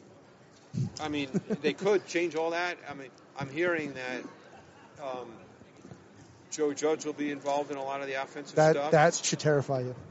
well, you, no, you shouldn't say that because you don't know the answer to No, that. I, I'm just kidding. around. Yeah, you don't know. I like answer I like to the that. bus jobs. Um, you know, and, and Belichick, who was always involved. Can you put the headset back on just so we can hear you? Oh, He- I mean, if he's leaving. no, I'm not. Oh. We're not Yeah, talking yeah, for, we're- for the air now. Yeah, we're just. Yeah. Um, you know, we'll see. We'll see how it works. But I mean, you know, Belichick's always been involved in their offense, even when Brady was there. So we'll see. But uh, but Mac Jones, he'll, Mac Jones will not be a bad player. The, the, the level of goodness that remains to be seen. But he will not be a bad NFL quarterback. Well, thank you very much, Greg. Greg, we appreciate it. appreciate No it. problem. Thank you for stopping by. All right. Here is one on one rolls on from Radio Row here at the Convention Center in Los Angeles. Always a great evaluation guy who knows so much about the game and looks at as much film as anybody in the business. I mean, he, he watches as much as any coach you'll find in the NFL. Well, I hope really I hope our to get I hope his, our uh, listeners slash watchers, whoever they are right now, I hope I know Greg took his headset off. He did say some more good stuff after that, so hopefully, I mean, it oh, was we caught it. We got we, that. we got it. Yeah, All of right, good, excellent, excellent. All right, um, but yeah, look, I think Really, but see, I, I we got to hit the hit on this, you know, quickly. what that no, we had a no, professional agree with us. No offensive coordinator for the Patriots. That yeah, year. That- hey, Joe I- Judge he is has going to run the offense. that. I mean, I know. Wow. Greg, look, Greg knows way about a billion times more than I do. So, So he says, to me, the, the first question that I ask if Joe Judge is, is going to be running the offense here, how does Mac Jones QB sneak? uh, excellent point, excellent point. Are we doing that on the uh, on the uh, inside their own ten? Are we doing a little quarter, How quarterback does, how sneak? is his quarterback sneak? Well, you I know, hope he knew that. time- I hope he knew that this was a live stream. I, I hope so. I don't know. So we have breaking news here at, I- at I- I don't 90.7 on a mic that was not on the head.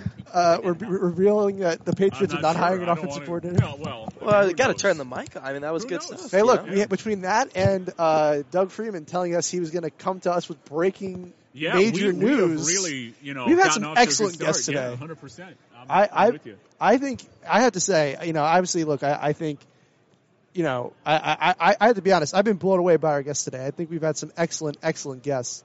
Um, I mean, I obviously look, we we we researched them, we knew about them beforehand. Um, obviously, a lot of these are impromptu guests too.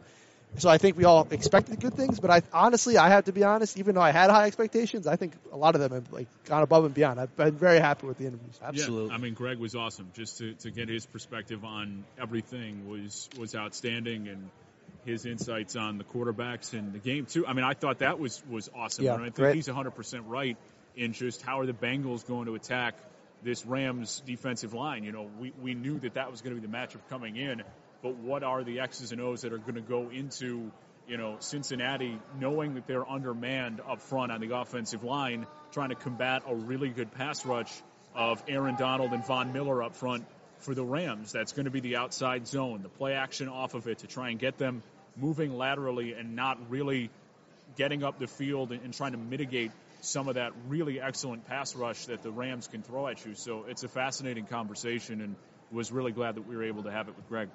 Yeah, I mean, I think Greg gave some great insight into the Super Bowl matchup. I think we got some great insight into the, the matchups from, I think Marcus McNeill and Nick Mangold had some good insights Yeah. about, you know, offensive line play versus the defensive pass rush, you know. I think, and I, and I got to say, what I really appreciated about Greg was, look, he knows so much about the game, and obviously, look, he was telling us a little bit about the quarterback class incoming. I appreciated all of his thoughts on all the quarterbacks that we feel are relevant to us personally. Um, yeah, great stuff. I think his evaluation of Zach Wilson. I mean, you know, I think it's you always can't be happy with that. no, but like, have you? But like, no, but I don't. I mean, Nick, be the objective third party here. Like, have I said anything that was that wildly different than what Greg said?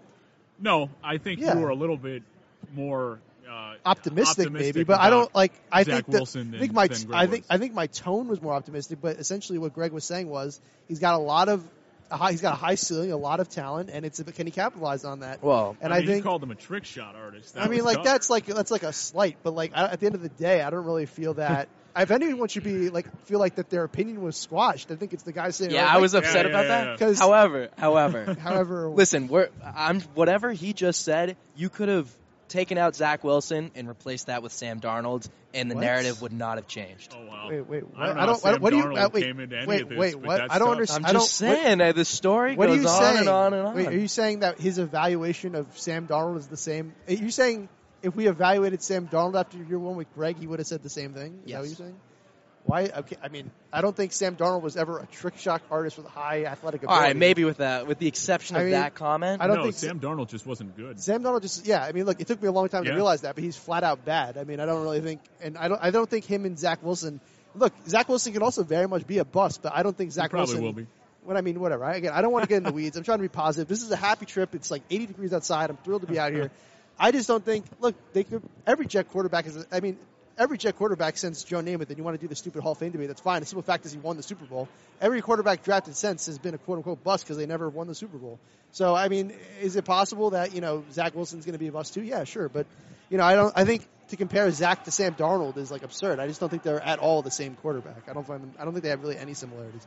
I think the biggest difference between the two of them, which gives me more hope for Zach, is that I found Darnold was very reserved, and I thought he was very professional, but he was not a rah rah team leader, which is what you need from a quarterback when you look at like a Tom Brady or uh, I mean I don't know who else we want to talk about. I mean I think Josh Allen does it to a to a degree. Just like the the field general, the guy that's going up and down the sideline saying, "Hey, like we got this." And I think Zach Wilson, whether or not he's you know going to capitalize on his talent is one thing, but I think his mentality and his personality. I mean, you hear it, and obviously, unfortunately, we don't have any of these guests on our show. But Michael Carter, Jets running back, was out here this week. He did a spot with Good Morning Football. Uh, Jets running rookie running back who also had a great season. Um, well, I mean, also had a great season. There were some Jets rookies. I mean, everyone was talking about Zach Wilson. Some really good Jets rookies this year. That's besides the point. The point is, any uh, a lot of Jets players in that locker room speak very highly of Zach's leadership ability. So putting his talent and the potential, you know, can he be a great quarterback aside? I like I like where his head is on his shoulders. He was a captain year one, uh, which Max Jones was not. Uh, so We're getting into captains now. I, I like. I'm just busting all your chops. I'm Okay, sorry. Well, I mean, Jack. Wow. I mean, it's it's sports. I mean, you're, we're, we're busting your chops all day. Trust me, I'm busting your chops all day, and I'm not making any apologies about it. I hate the Patriots. I hate. I don't. I hate Bill Belichick. Mac Jones. I don't know long enough to hate him. He hasn't done anything to me yet. But you know, if if Zach Wilson Yes. didn't have the worst game of his season, we could have probably won that first matchup this year. But what are you hasn't do? hasn't done anything yet. Just about a half an hour left here on One on One from Radio Row, the Los Angeles Convention Center, in the shadow of Crypto.com Arena here in downtown LA. So happy you could stick with us throughout this afternoon. We'll be back tomorrow. We'll be back Saturday as our coverage continues here from Los Angeles over Super Bowl week. Nick DeLuca, Mike Legan, Jack Roach, and Mike Messina here with you.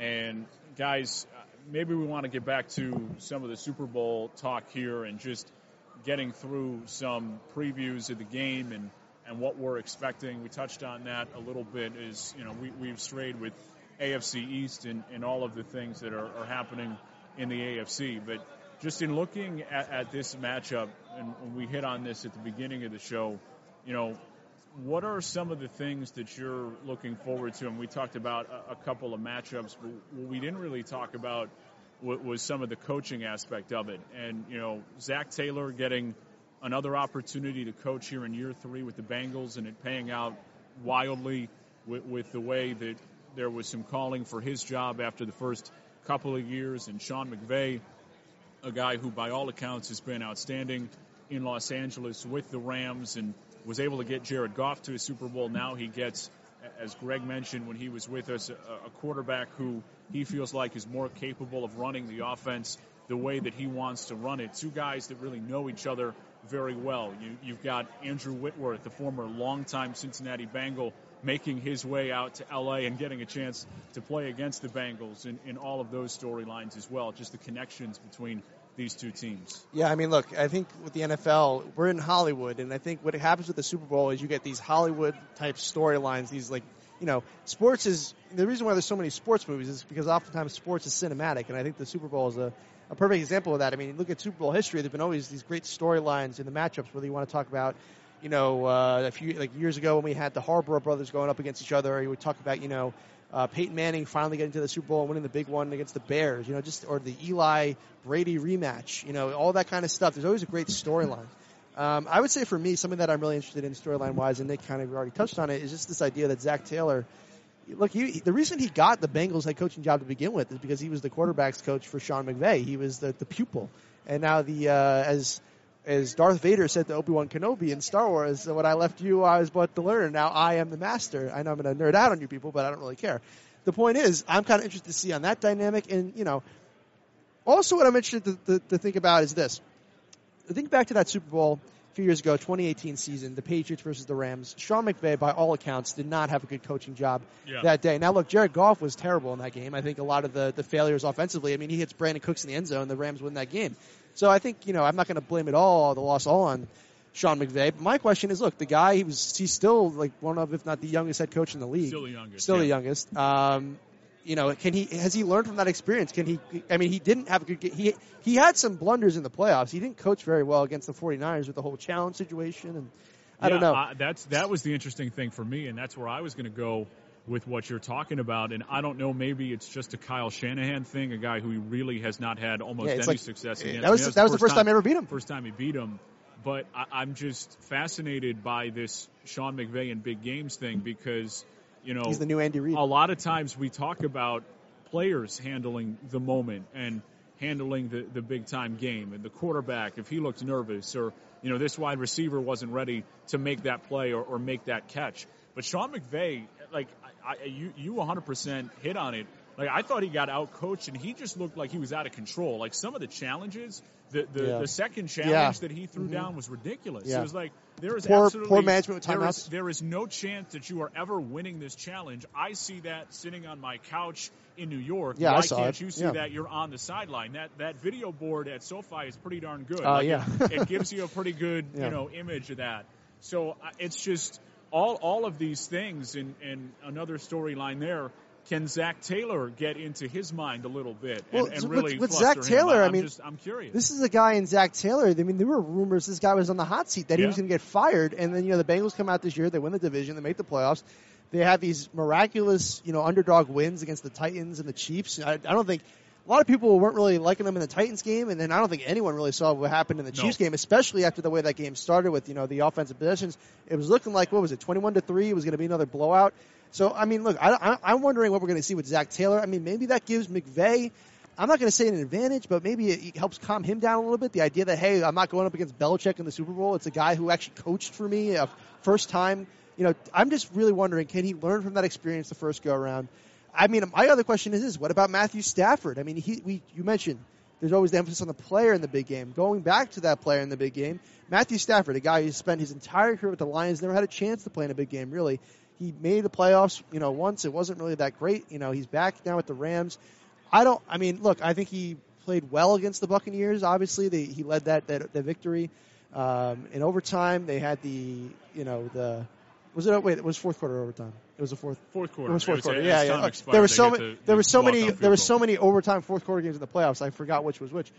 But the point is, you know, I, I- Stafford. I, I haven't been like blown away by the way that he's played. I don't think he had an amazing game against the 49ers. I'm just curious now that he's finally in the big game. Is there going to be pressure on his shoulders? And can he? Well, there is going to be. And the question is, can he handle that pressure? Because for so long, the narrative always was Matthew Stafford is so talented. He just needs to get out of Detroit and get to a competent team. Well, you know what? He's out of Detroit. He's got tons of playmakers around him. And now the question is, can he finally seal the deal? I personally, if I had to pick two of these quarterbacks, I get he's only in year two. I got to go with Joe Burrow in this game. I, I and I get. Look, Stafford has had more success over a longer period of time. He's a seasoned veteran. I'm sorry, Joe Burrow. Everyone jokes, you know, the, the memes and everything. The guy does have ice in his veins. I mean, this is a guy who's been, he's been ready for this moment since college. Yeah. You think about the national championship game. He is an ice cold killer. Um, and I, I, I, and I, honest, and look, I'm going out on a limb.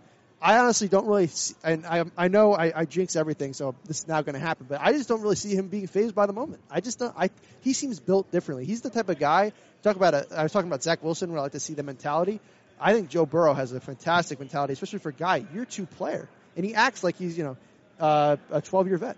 Yeah, for sure. He he exudes the confidence, and, and he's somebody who has been so incredibly successful in such a short amount of time, and in particular, missing most of year one with the torn ACL. I mean, most of half, whatever it was. I mean, that's a significant injury to come off of, especially when you're trying to develop. I mean, you forget how young, and Joe Burrow is perhaps a little. He is a little bit older because That's of true. his path Because throughout his college, yeah. so it's it's not as quite a young player, but still, you know, we we see how long did it take Josh Allen to get things going, and you know, even Patrick Mahomes sat year An one, entire and, year. and he was able to come back and really explode onto the scene. But it's so impressive what he's doing, and and even Mahomes, right? We talk about him as a as a case study. I mean, man, what a situation he walked into. I mean, Tyreek Hill and Travis Kelce and Andy Reid, who is as good a, a coach Offensive of offense yeah. as anybody in the NFL. And Joe Burrow walks in with this downtrodden organization that has been in an abyss for years upon years and trying Yeah. to figure out how the heck do we move forward. And then he shows some promise in years one and, and then tears his dang ACL. And you're Yeah. like, okay, here we are all over again. And what does this team look like? And my goodness, the way that he has just transformed this entire organization has been incredibly impressive, and I, I, I'm I'm amazed and blown away by what he and, and this entire team have done. And I, I also think that their defense doesn't get enough credit. I mean, I, Th- I mentioned I mean, this to Greg, yeah. but what a job they did in the second on half. Patrick Mahomes in that second half, and Lou Fantastic. Anarumo, who who is their defensive coordinator, the guy who's the head coach of the defense. Zac Taylor is Mhm. calling plays offensively, Yep. and I mean, it, it's just so impressive what they were able to accomplish, and that to me is is another fascinating element of this. And we'll detail this, of course, throughout the entire week as we're here on Radio Row finishing up on Saturday.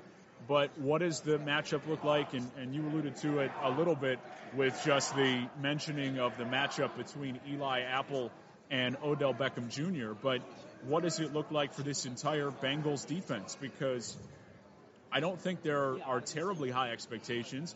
I don't think people coming into this season, and in particular when matching them up with other playoff teams, were saying, wow, this is such an incredibly gifted Bengals defense, and yet they had the best defensive performance of anybody in a half in the postseason.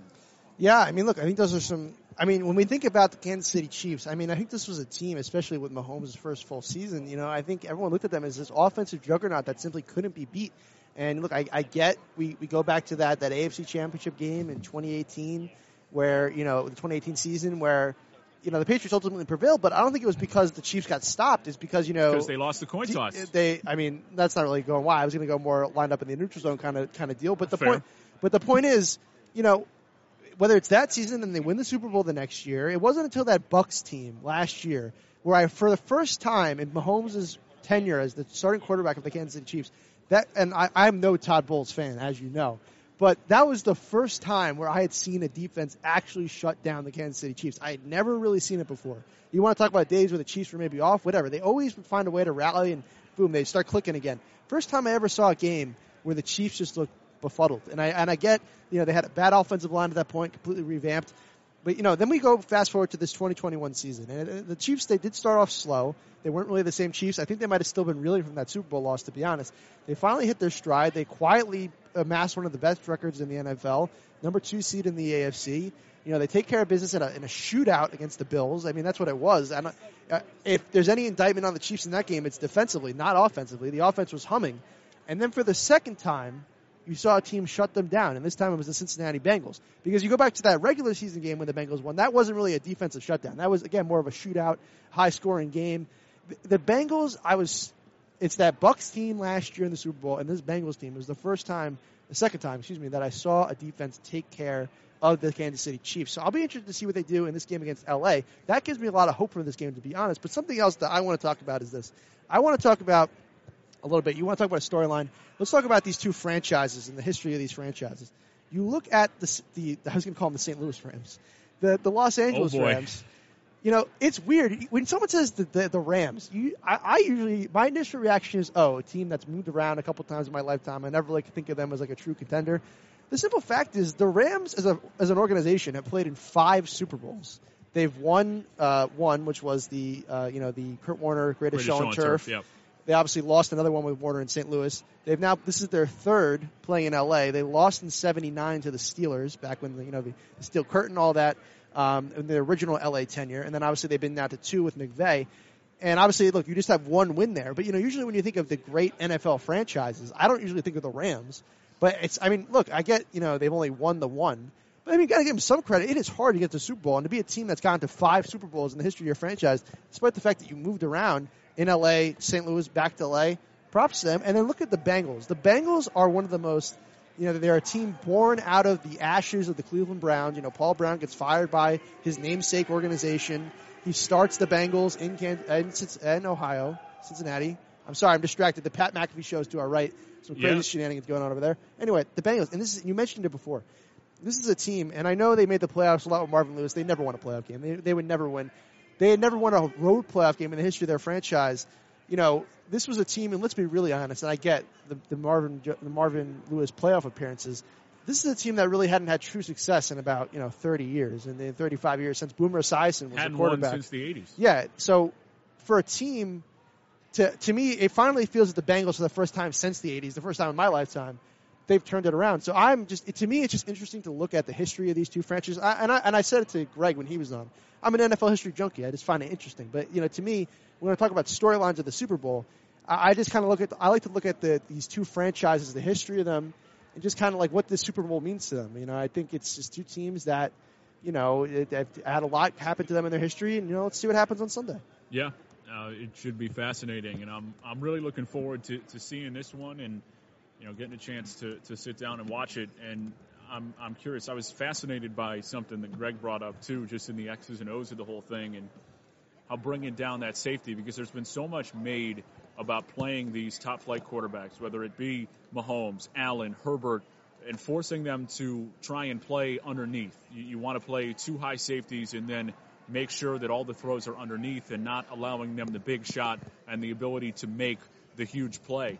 But that's not exactly what Lou Anarumo did. I mean, he was bringing a safety down to play that, you know, uh, intermediate route game, and that's somewhere where the, the Chiefs have been really good, and it's the run after catch, and somebody in the middle of that defense, Vonn Bell, a guy who is so important for them to, to kind of take that away, and it, it's it's really similar to some of the things that the Rams try and attack you with. I mean, they are much more vertical with Odell Beckham Jr., but Cooper Kupp is a guy who's going to run a lot of crossers. It's a similar offense that you are playing. Of course, it's a different quarterback.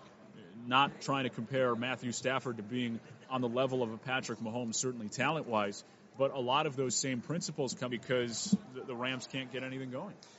and I said it a few minutes ago, Nick, and I think you brought it up again. I just think I, I was so impressed by this Bengals defense, the fact that they shut down the Chiefs offense. It makes me believe. I mean, I don't think there's one opponent they they don't have the possibility to shut down. And, you know, on paper, I don't necessarily think that the Bengals are like this all-time great defense or one of the top defenses in the league, personally. But you know, just that Chiefs performance was very eye-opening. I mean, look, let's give them credit for the Titans' performance too. You know, the Titans aren't exactly schlubs on offense; they're not like all-time world beaters, but you know, I, I think that it just with that, I, I, tr- I trust Joe Burrow. They got playmakers on offense. We'll see about the offensive line. That is obviously a very big concern. Games are won and lost in the trenches, so that that that, that could be where the game was lost for Cincinnati. But you know, I would say before that Chiefs game, I never thought the Bengals were making it to the Super Bowl. And let's say even in a crazy world, I thought they would. I would have thought it would be a shootout win, and I wouldn't give the the, the Bengals defense a chance against this Rams offense. But given that second half performance, and look, I don't think you can keep the Rams down forever. I mean, maybe you can. I mean, Belichick essentially did it in 2018, obviously with Matthew uh, with Different Jared Goff, yeah. Jared Goff, a quarterback, which is very different. Um, but I, I, just think that we're we're in store for a great Super Bowl matchup. And again, I what I also love about this variety. We are finally getting a Super Bowl matchup. First of all, we never had before. And it's two teams that we. I mean, look, I said it with the Rams, who quietly have been to the Super Bowl a lot. But I mean, like the, we said, the Bengals haven't been to the Super Bowl since the '80s when they played the 49ers. You know, and we've just been inundated with the. And I know Jack probably loved it, but I'm sorry, I was sick of seeing Tom Brady in the Super Bowl all the time. It's you know, I'm, I don't care. Like I'm sick of seeing him in there. You know, he's the greatest quarterback, and I for once in a while I like to some variety. And I'm glad to see we don't have Peyton Manning or Brady. We don't have the 49ers. We don't have the Steelers. No, it's Rams Bengals, which might not be the sexiest matchup, but I think it's going to be a game, and I'm excited.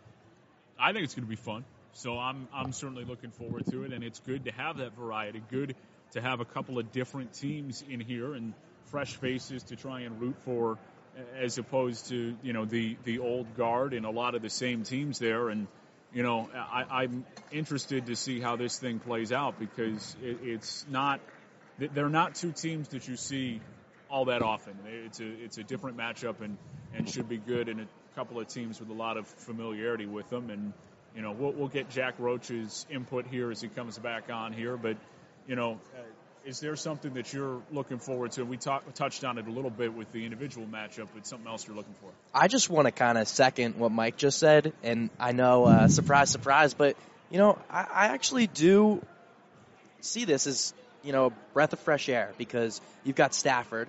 I mean that that's right there. That's something that I'm really excited for. Seeing Matt Stafford in a Super Bowl. You know, he what made the playoffs three times with the Lions, lost all three. Yeah. And now he's already played more playoff games with the Rams in one season. You know, he deserves to be here. He's an all-time great. Um, you know, maybe not Tom Brady, but uh, I at the same time, then you've got the young buck Joe Burrow, right? He comes off an ACL injury, wins four games as a rookie, and now he's in the Super Bowl. You know, I'm excited to see it. I know we're saying a lot of the same things, but it's the truth. You know, it's the rookie versus the vet. You know, and they're both here for the first time on this stage, and I don't know. I, I'm not upset about the Patriots not being in it because it, it's new. It's it's exciting. You know, these are two teams that I want I to mean, see. look. I, mean, I, I appreciate you saying you're looking for the variety, Jack, but you can't lie. Come on, you.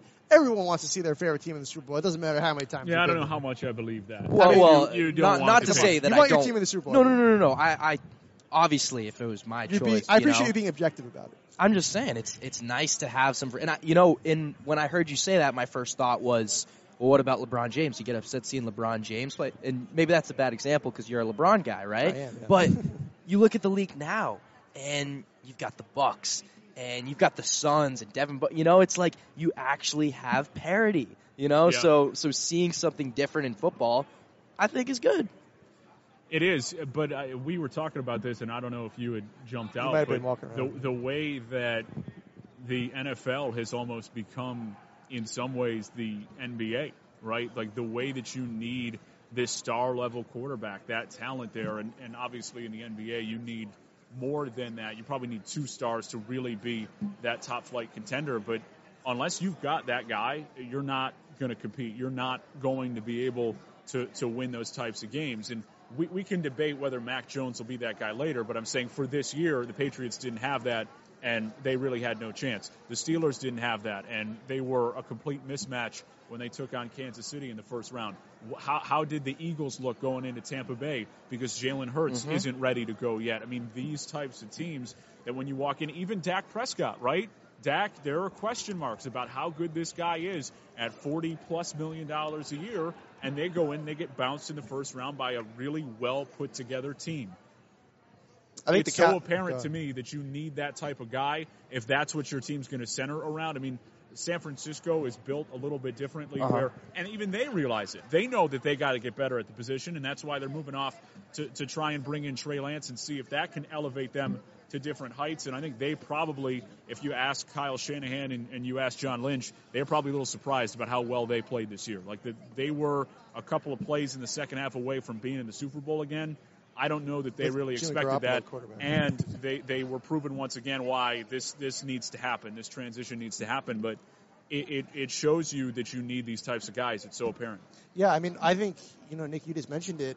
I, I, I, I'm, I, and I said it earlier in the show, and I say it a lot. You know, I'm really someone who really believes at the end of the day, it's the players that matter more. Uh, more. I think you know, it's the players on the field. They they're the ones that end up executing. You know, there's not a great coach. They didn't have a great quarterback. To, you know, to lead them to those championships. So I, I do think there's always a slight edge to the players. That being said, the NFL more so than any other league or football more so than any other sport, coaching has a gigantic impact. I mean, baseball, you change a manager out. I mean, that's going to get you maybe like five or ten, maybe 15 more wins, but it's not going to be a huge difference in the end, especially the way baseball is now. But I, I digress. The point is, in football, you get the right head coach in there, you can change things instantly. Yeah. And, you know, you mentioned Dak Prescott to see the guy. To me, that loss in the playoffs this year against the 49ers, and look, I get that Dak wasn't great, and I don't think the Cowboys were great, but they had a lot of penalties, all that. But the penalties and I know where you're going with this, and I the, agree with the, you. the penalties and uh, some of the other issues, the discipline issues, that falls on coaching and decision making falls on coaching. And to me, the reason what held the the thing that held the Cowboys back so much this year, excuse me, was Mike McCarthy. Mike McCarthy. And I was someone who actually wanted Mike McCarthy to coach the Jets. I was someone who was. That's I, why I was so very bad. wrong. I was very wrong about that. And you know, I guess it's a miracle that Aaron Rodgers ever won a Super Bowl with that guy. He is just not a good head coach. He, I don't know how he's still the head coach down there. He's obviously not. Gonna, he's obviously not been fired.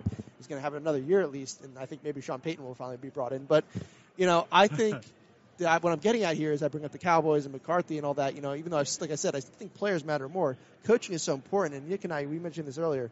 I'm just very interested to see Zac Taylor and Sean McVay, two very young coaches, and I get Sean McVay has already coached the Super Bowl, but uh, I just don't necessarily know what to expect out of these guys in the game. And you know, to me, when you have two young coaches, who I know Zac Taylor definitely could, and I, I, I don't care about the experience. I think Sean McVay still could as well.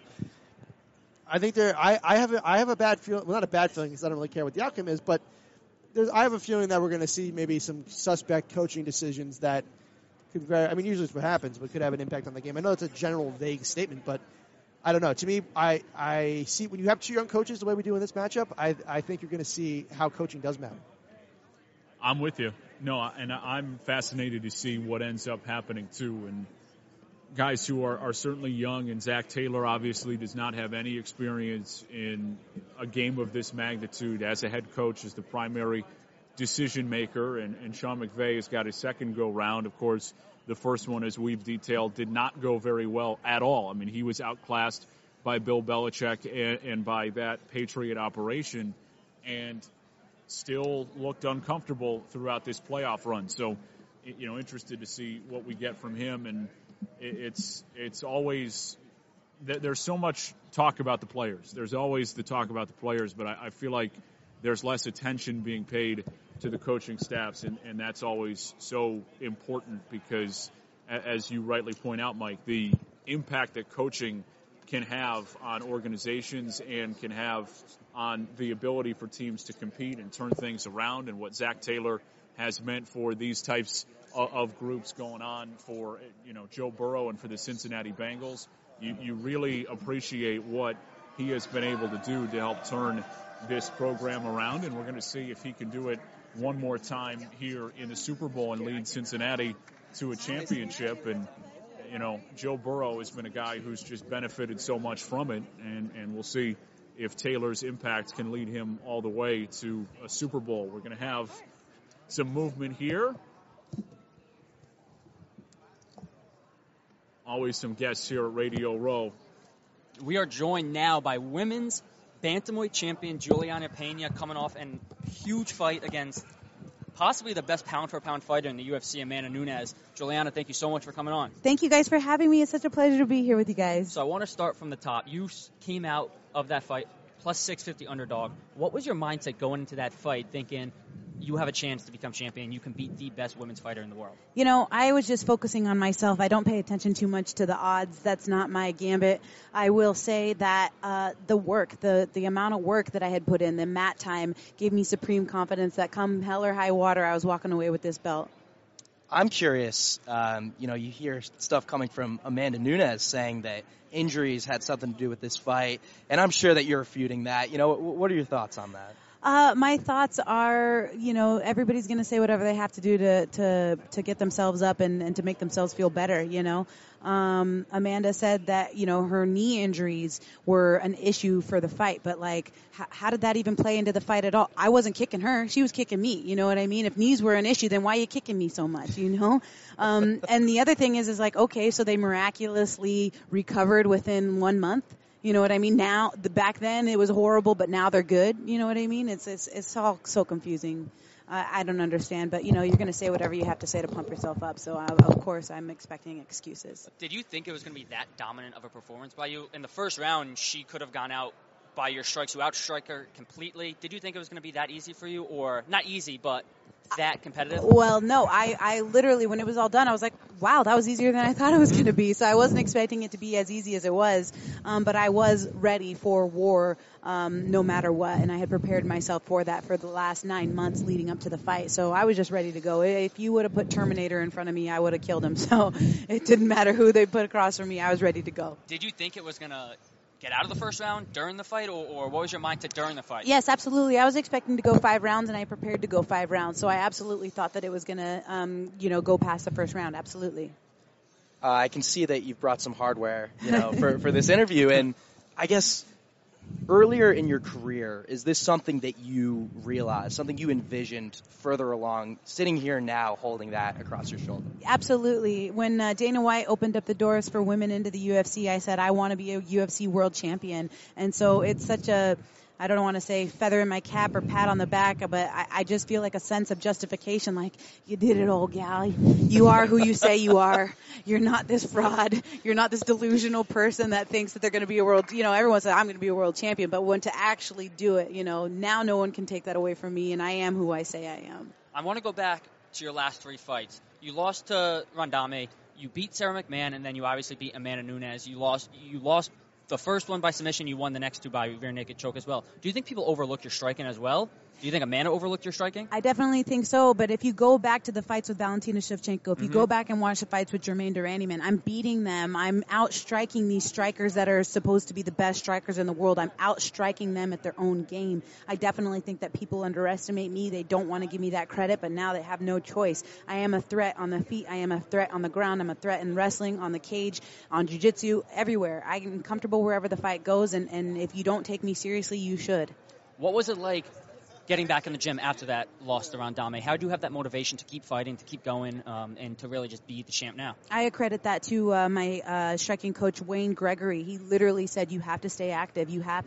You have to take another fight right away. So uh, after that fight with Germaine, I went right back into another camp and I got ready a month later to go fight Sara McMann. And so staying active, I think, is the one thing that I think helped me um, get to that spot where I was going to be fighting for the title after that we're here after quite possibly the biggest match of your career. What is next for the Venezuelan Vixen?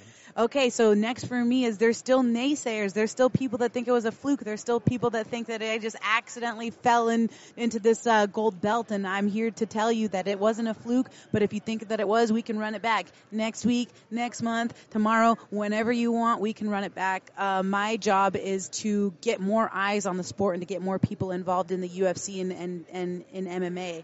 Um, and I'm going to do that by coaching this next season of The Ultimate Fighter. We've been filming for two days. Tomorrow's day three, and uh, I'm so excited to to give back to where it all started for me, and to you know finally have things coming full circle. I started on the Ultimate Fighter, now I'm coaching the Ultimate Fighter, and to have that buildup of Ultimate Fighter coming out, leading up into that rematch, I think is the best possible scenario for me, and that is what's happening with us first woman to win the Ultimate Fighting Championship as well. Let me add to that. And, I, am sure we're going to see you and Amanda go at it again. I wanted to ask you about training camp. How many months before your fight do you get back in the gym and start really training hard for the fight instead of just one time a day, maybe a couple times a week? Yeah, so I go from training three times a day to maybe like once, uh, once a day, and not once a day, six days a week. It's maybe like I'm training three or four days a week instead of you know three times a day every single day except mm-hmm. Sundays. So I've definitely scaled it back a little bit, especially with all the media obligations and all the. It was the holidays right after I won, and then it was the New Year's, and there was tons of media obligations in January.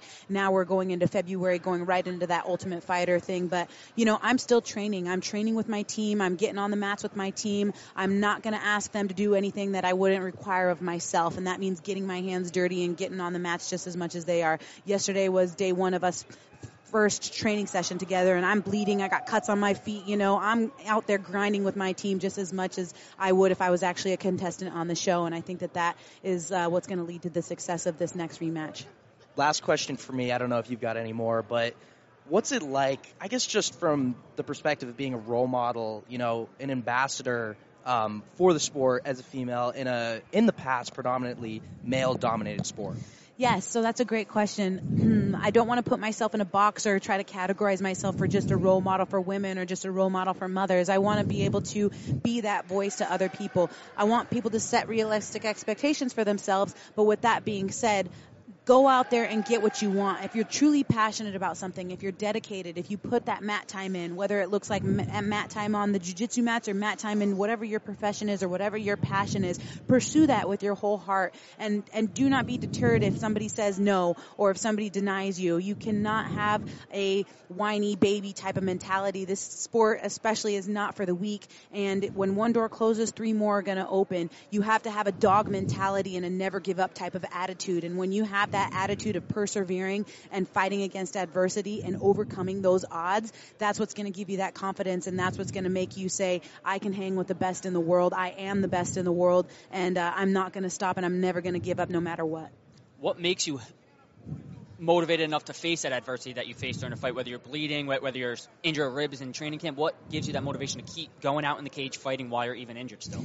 Um, it's the fact that I've been doing this for a long time, and it's the fact that I've stepped in there with the best of the best. I've been in there with world champion after world champion after world champion, and when you have the tough road that I've had, it gives you the confidence to know that you can literally hang with anybody that steps across the octagon from you. And fighting in general, or even just training jujitsu, that's what it shows you. It shows you that you can fight at a tough positions, and when you're in tough positions, to remain calm, remain calm, and fight your way out and find your way out. You have to put yourself in uncomfortable positions positions in order to succeed and in order to see what you're really made of. And I think that that's the one thing that jujitsu has taught me is, is you can overcome those odds by putting yourself in those uncomfortable positions and fighting your way out.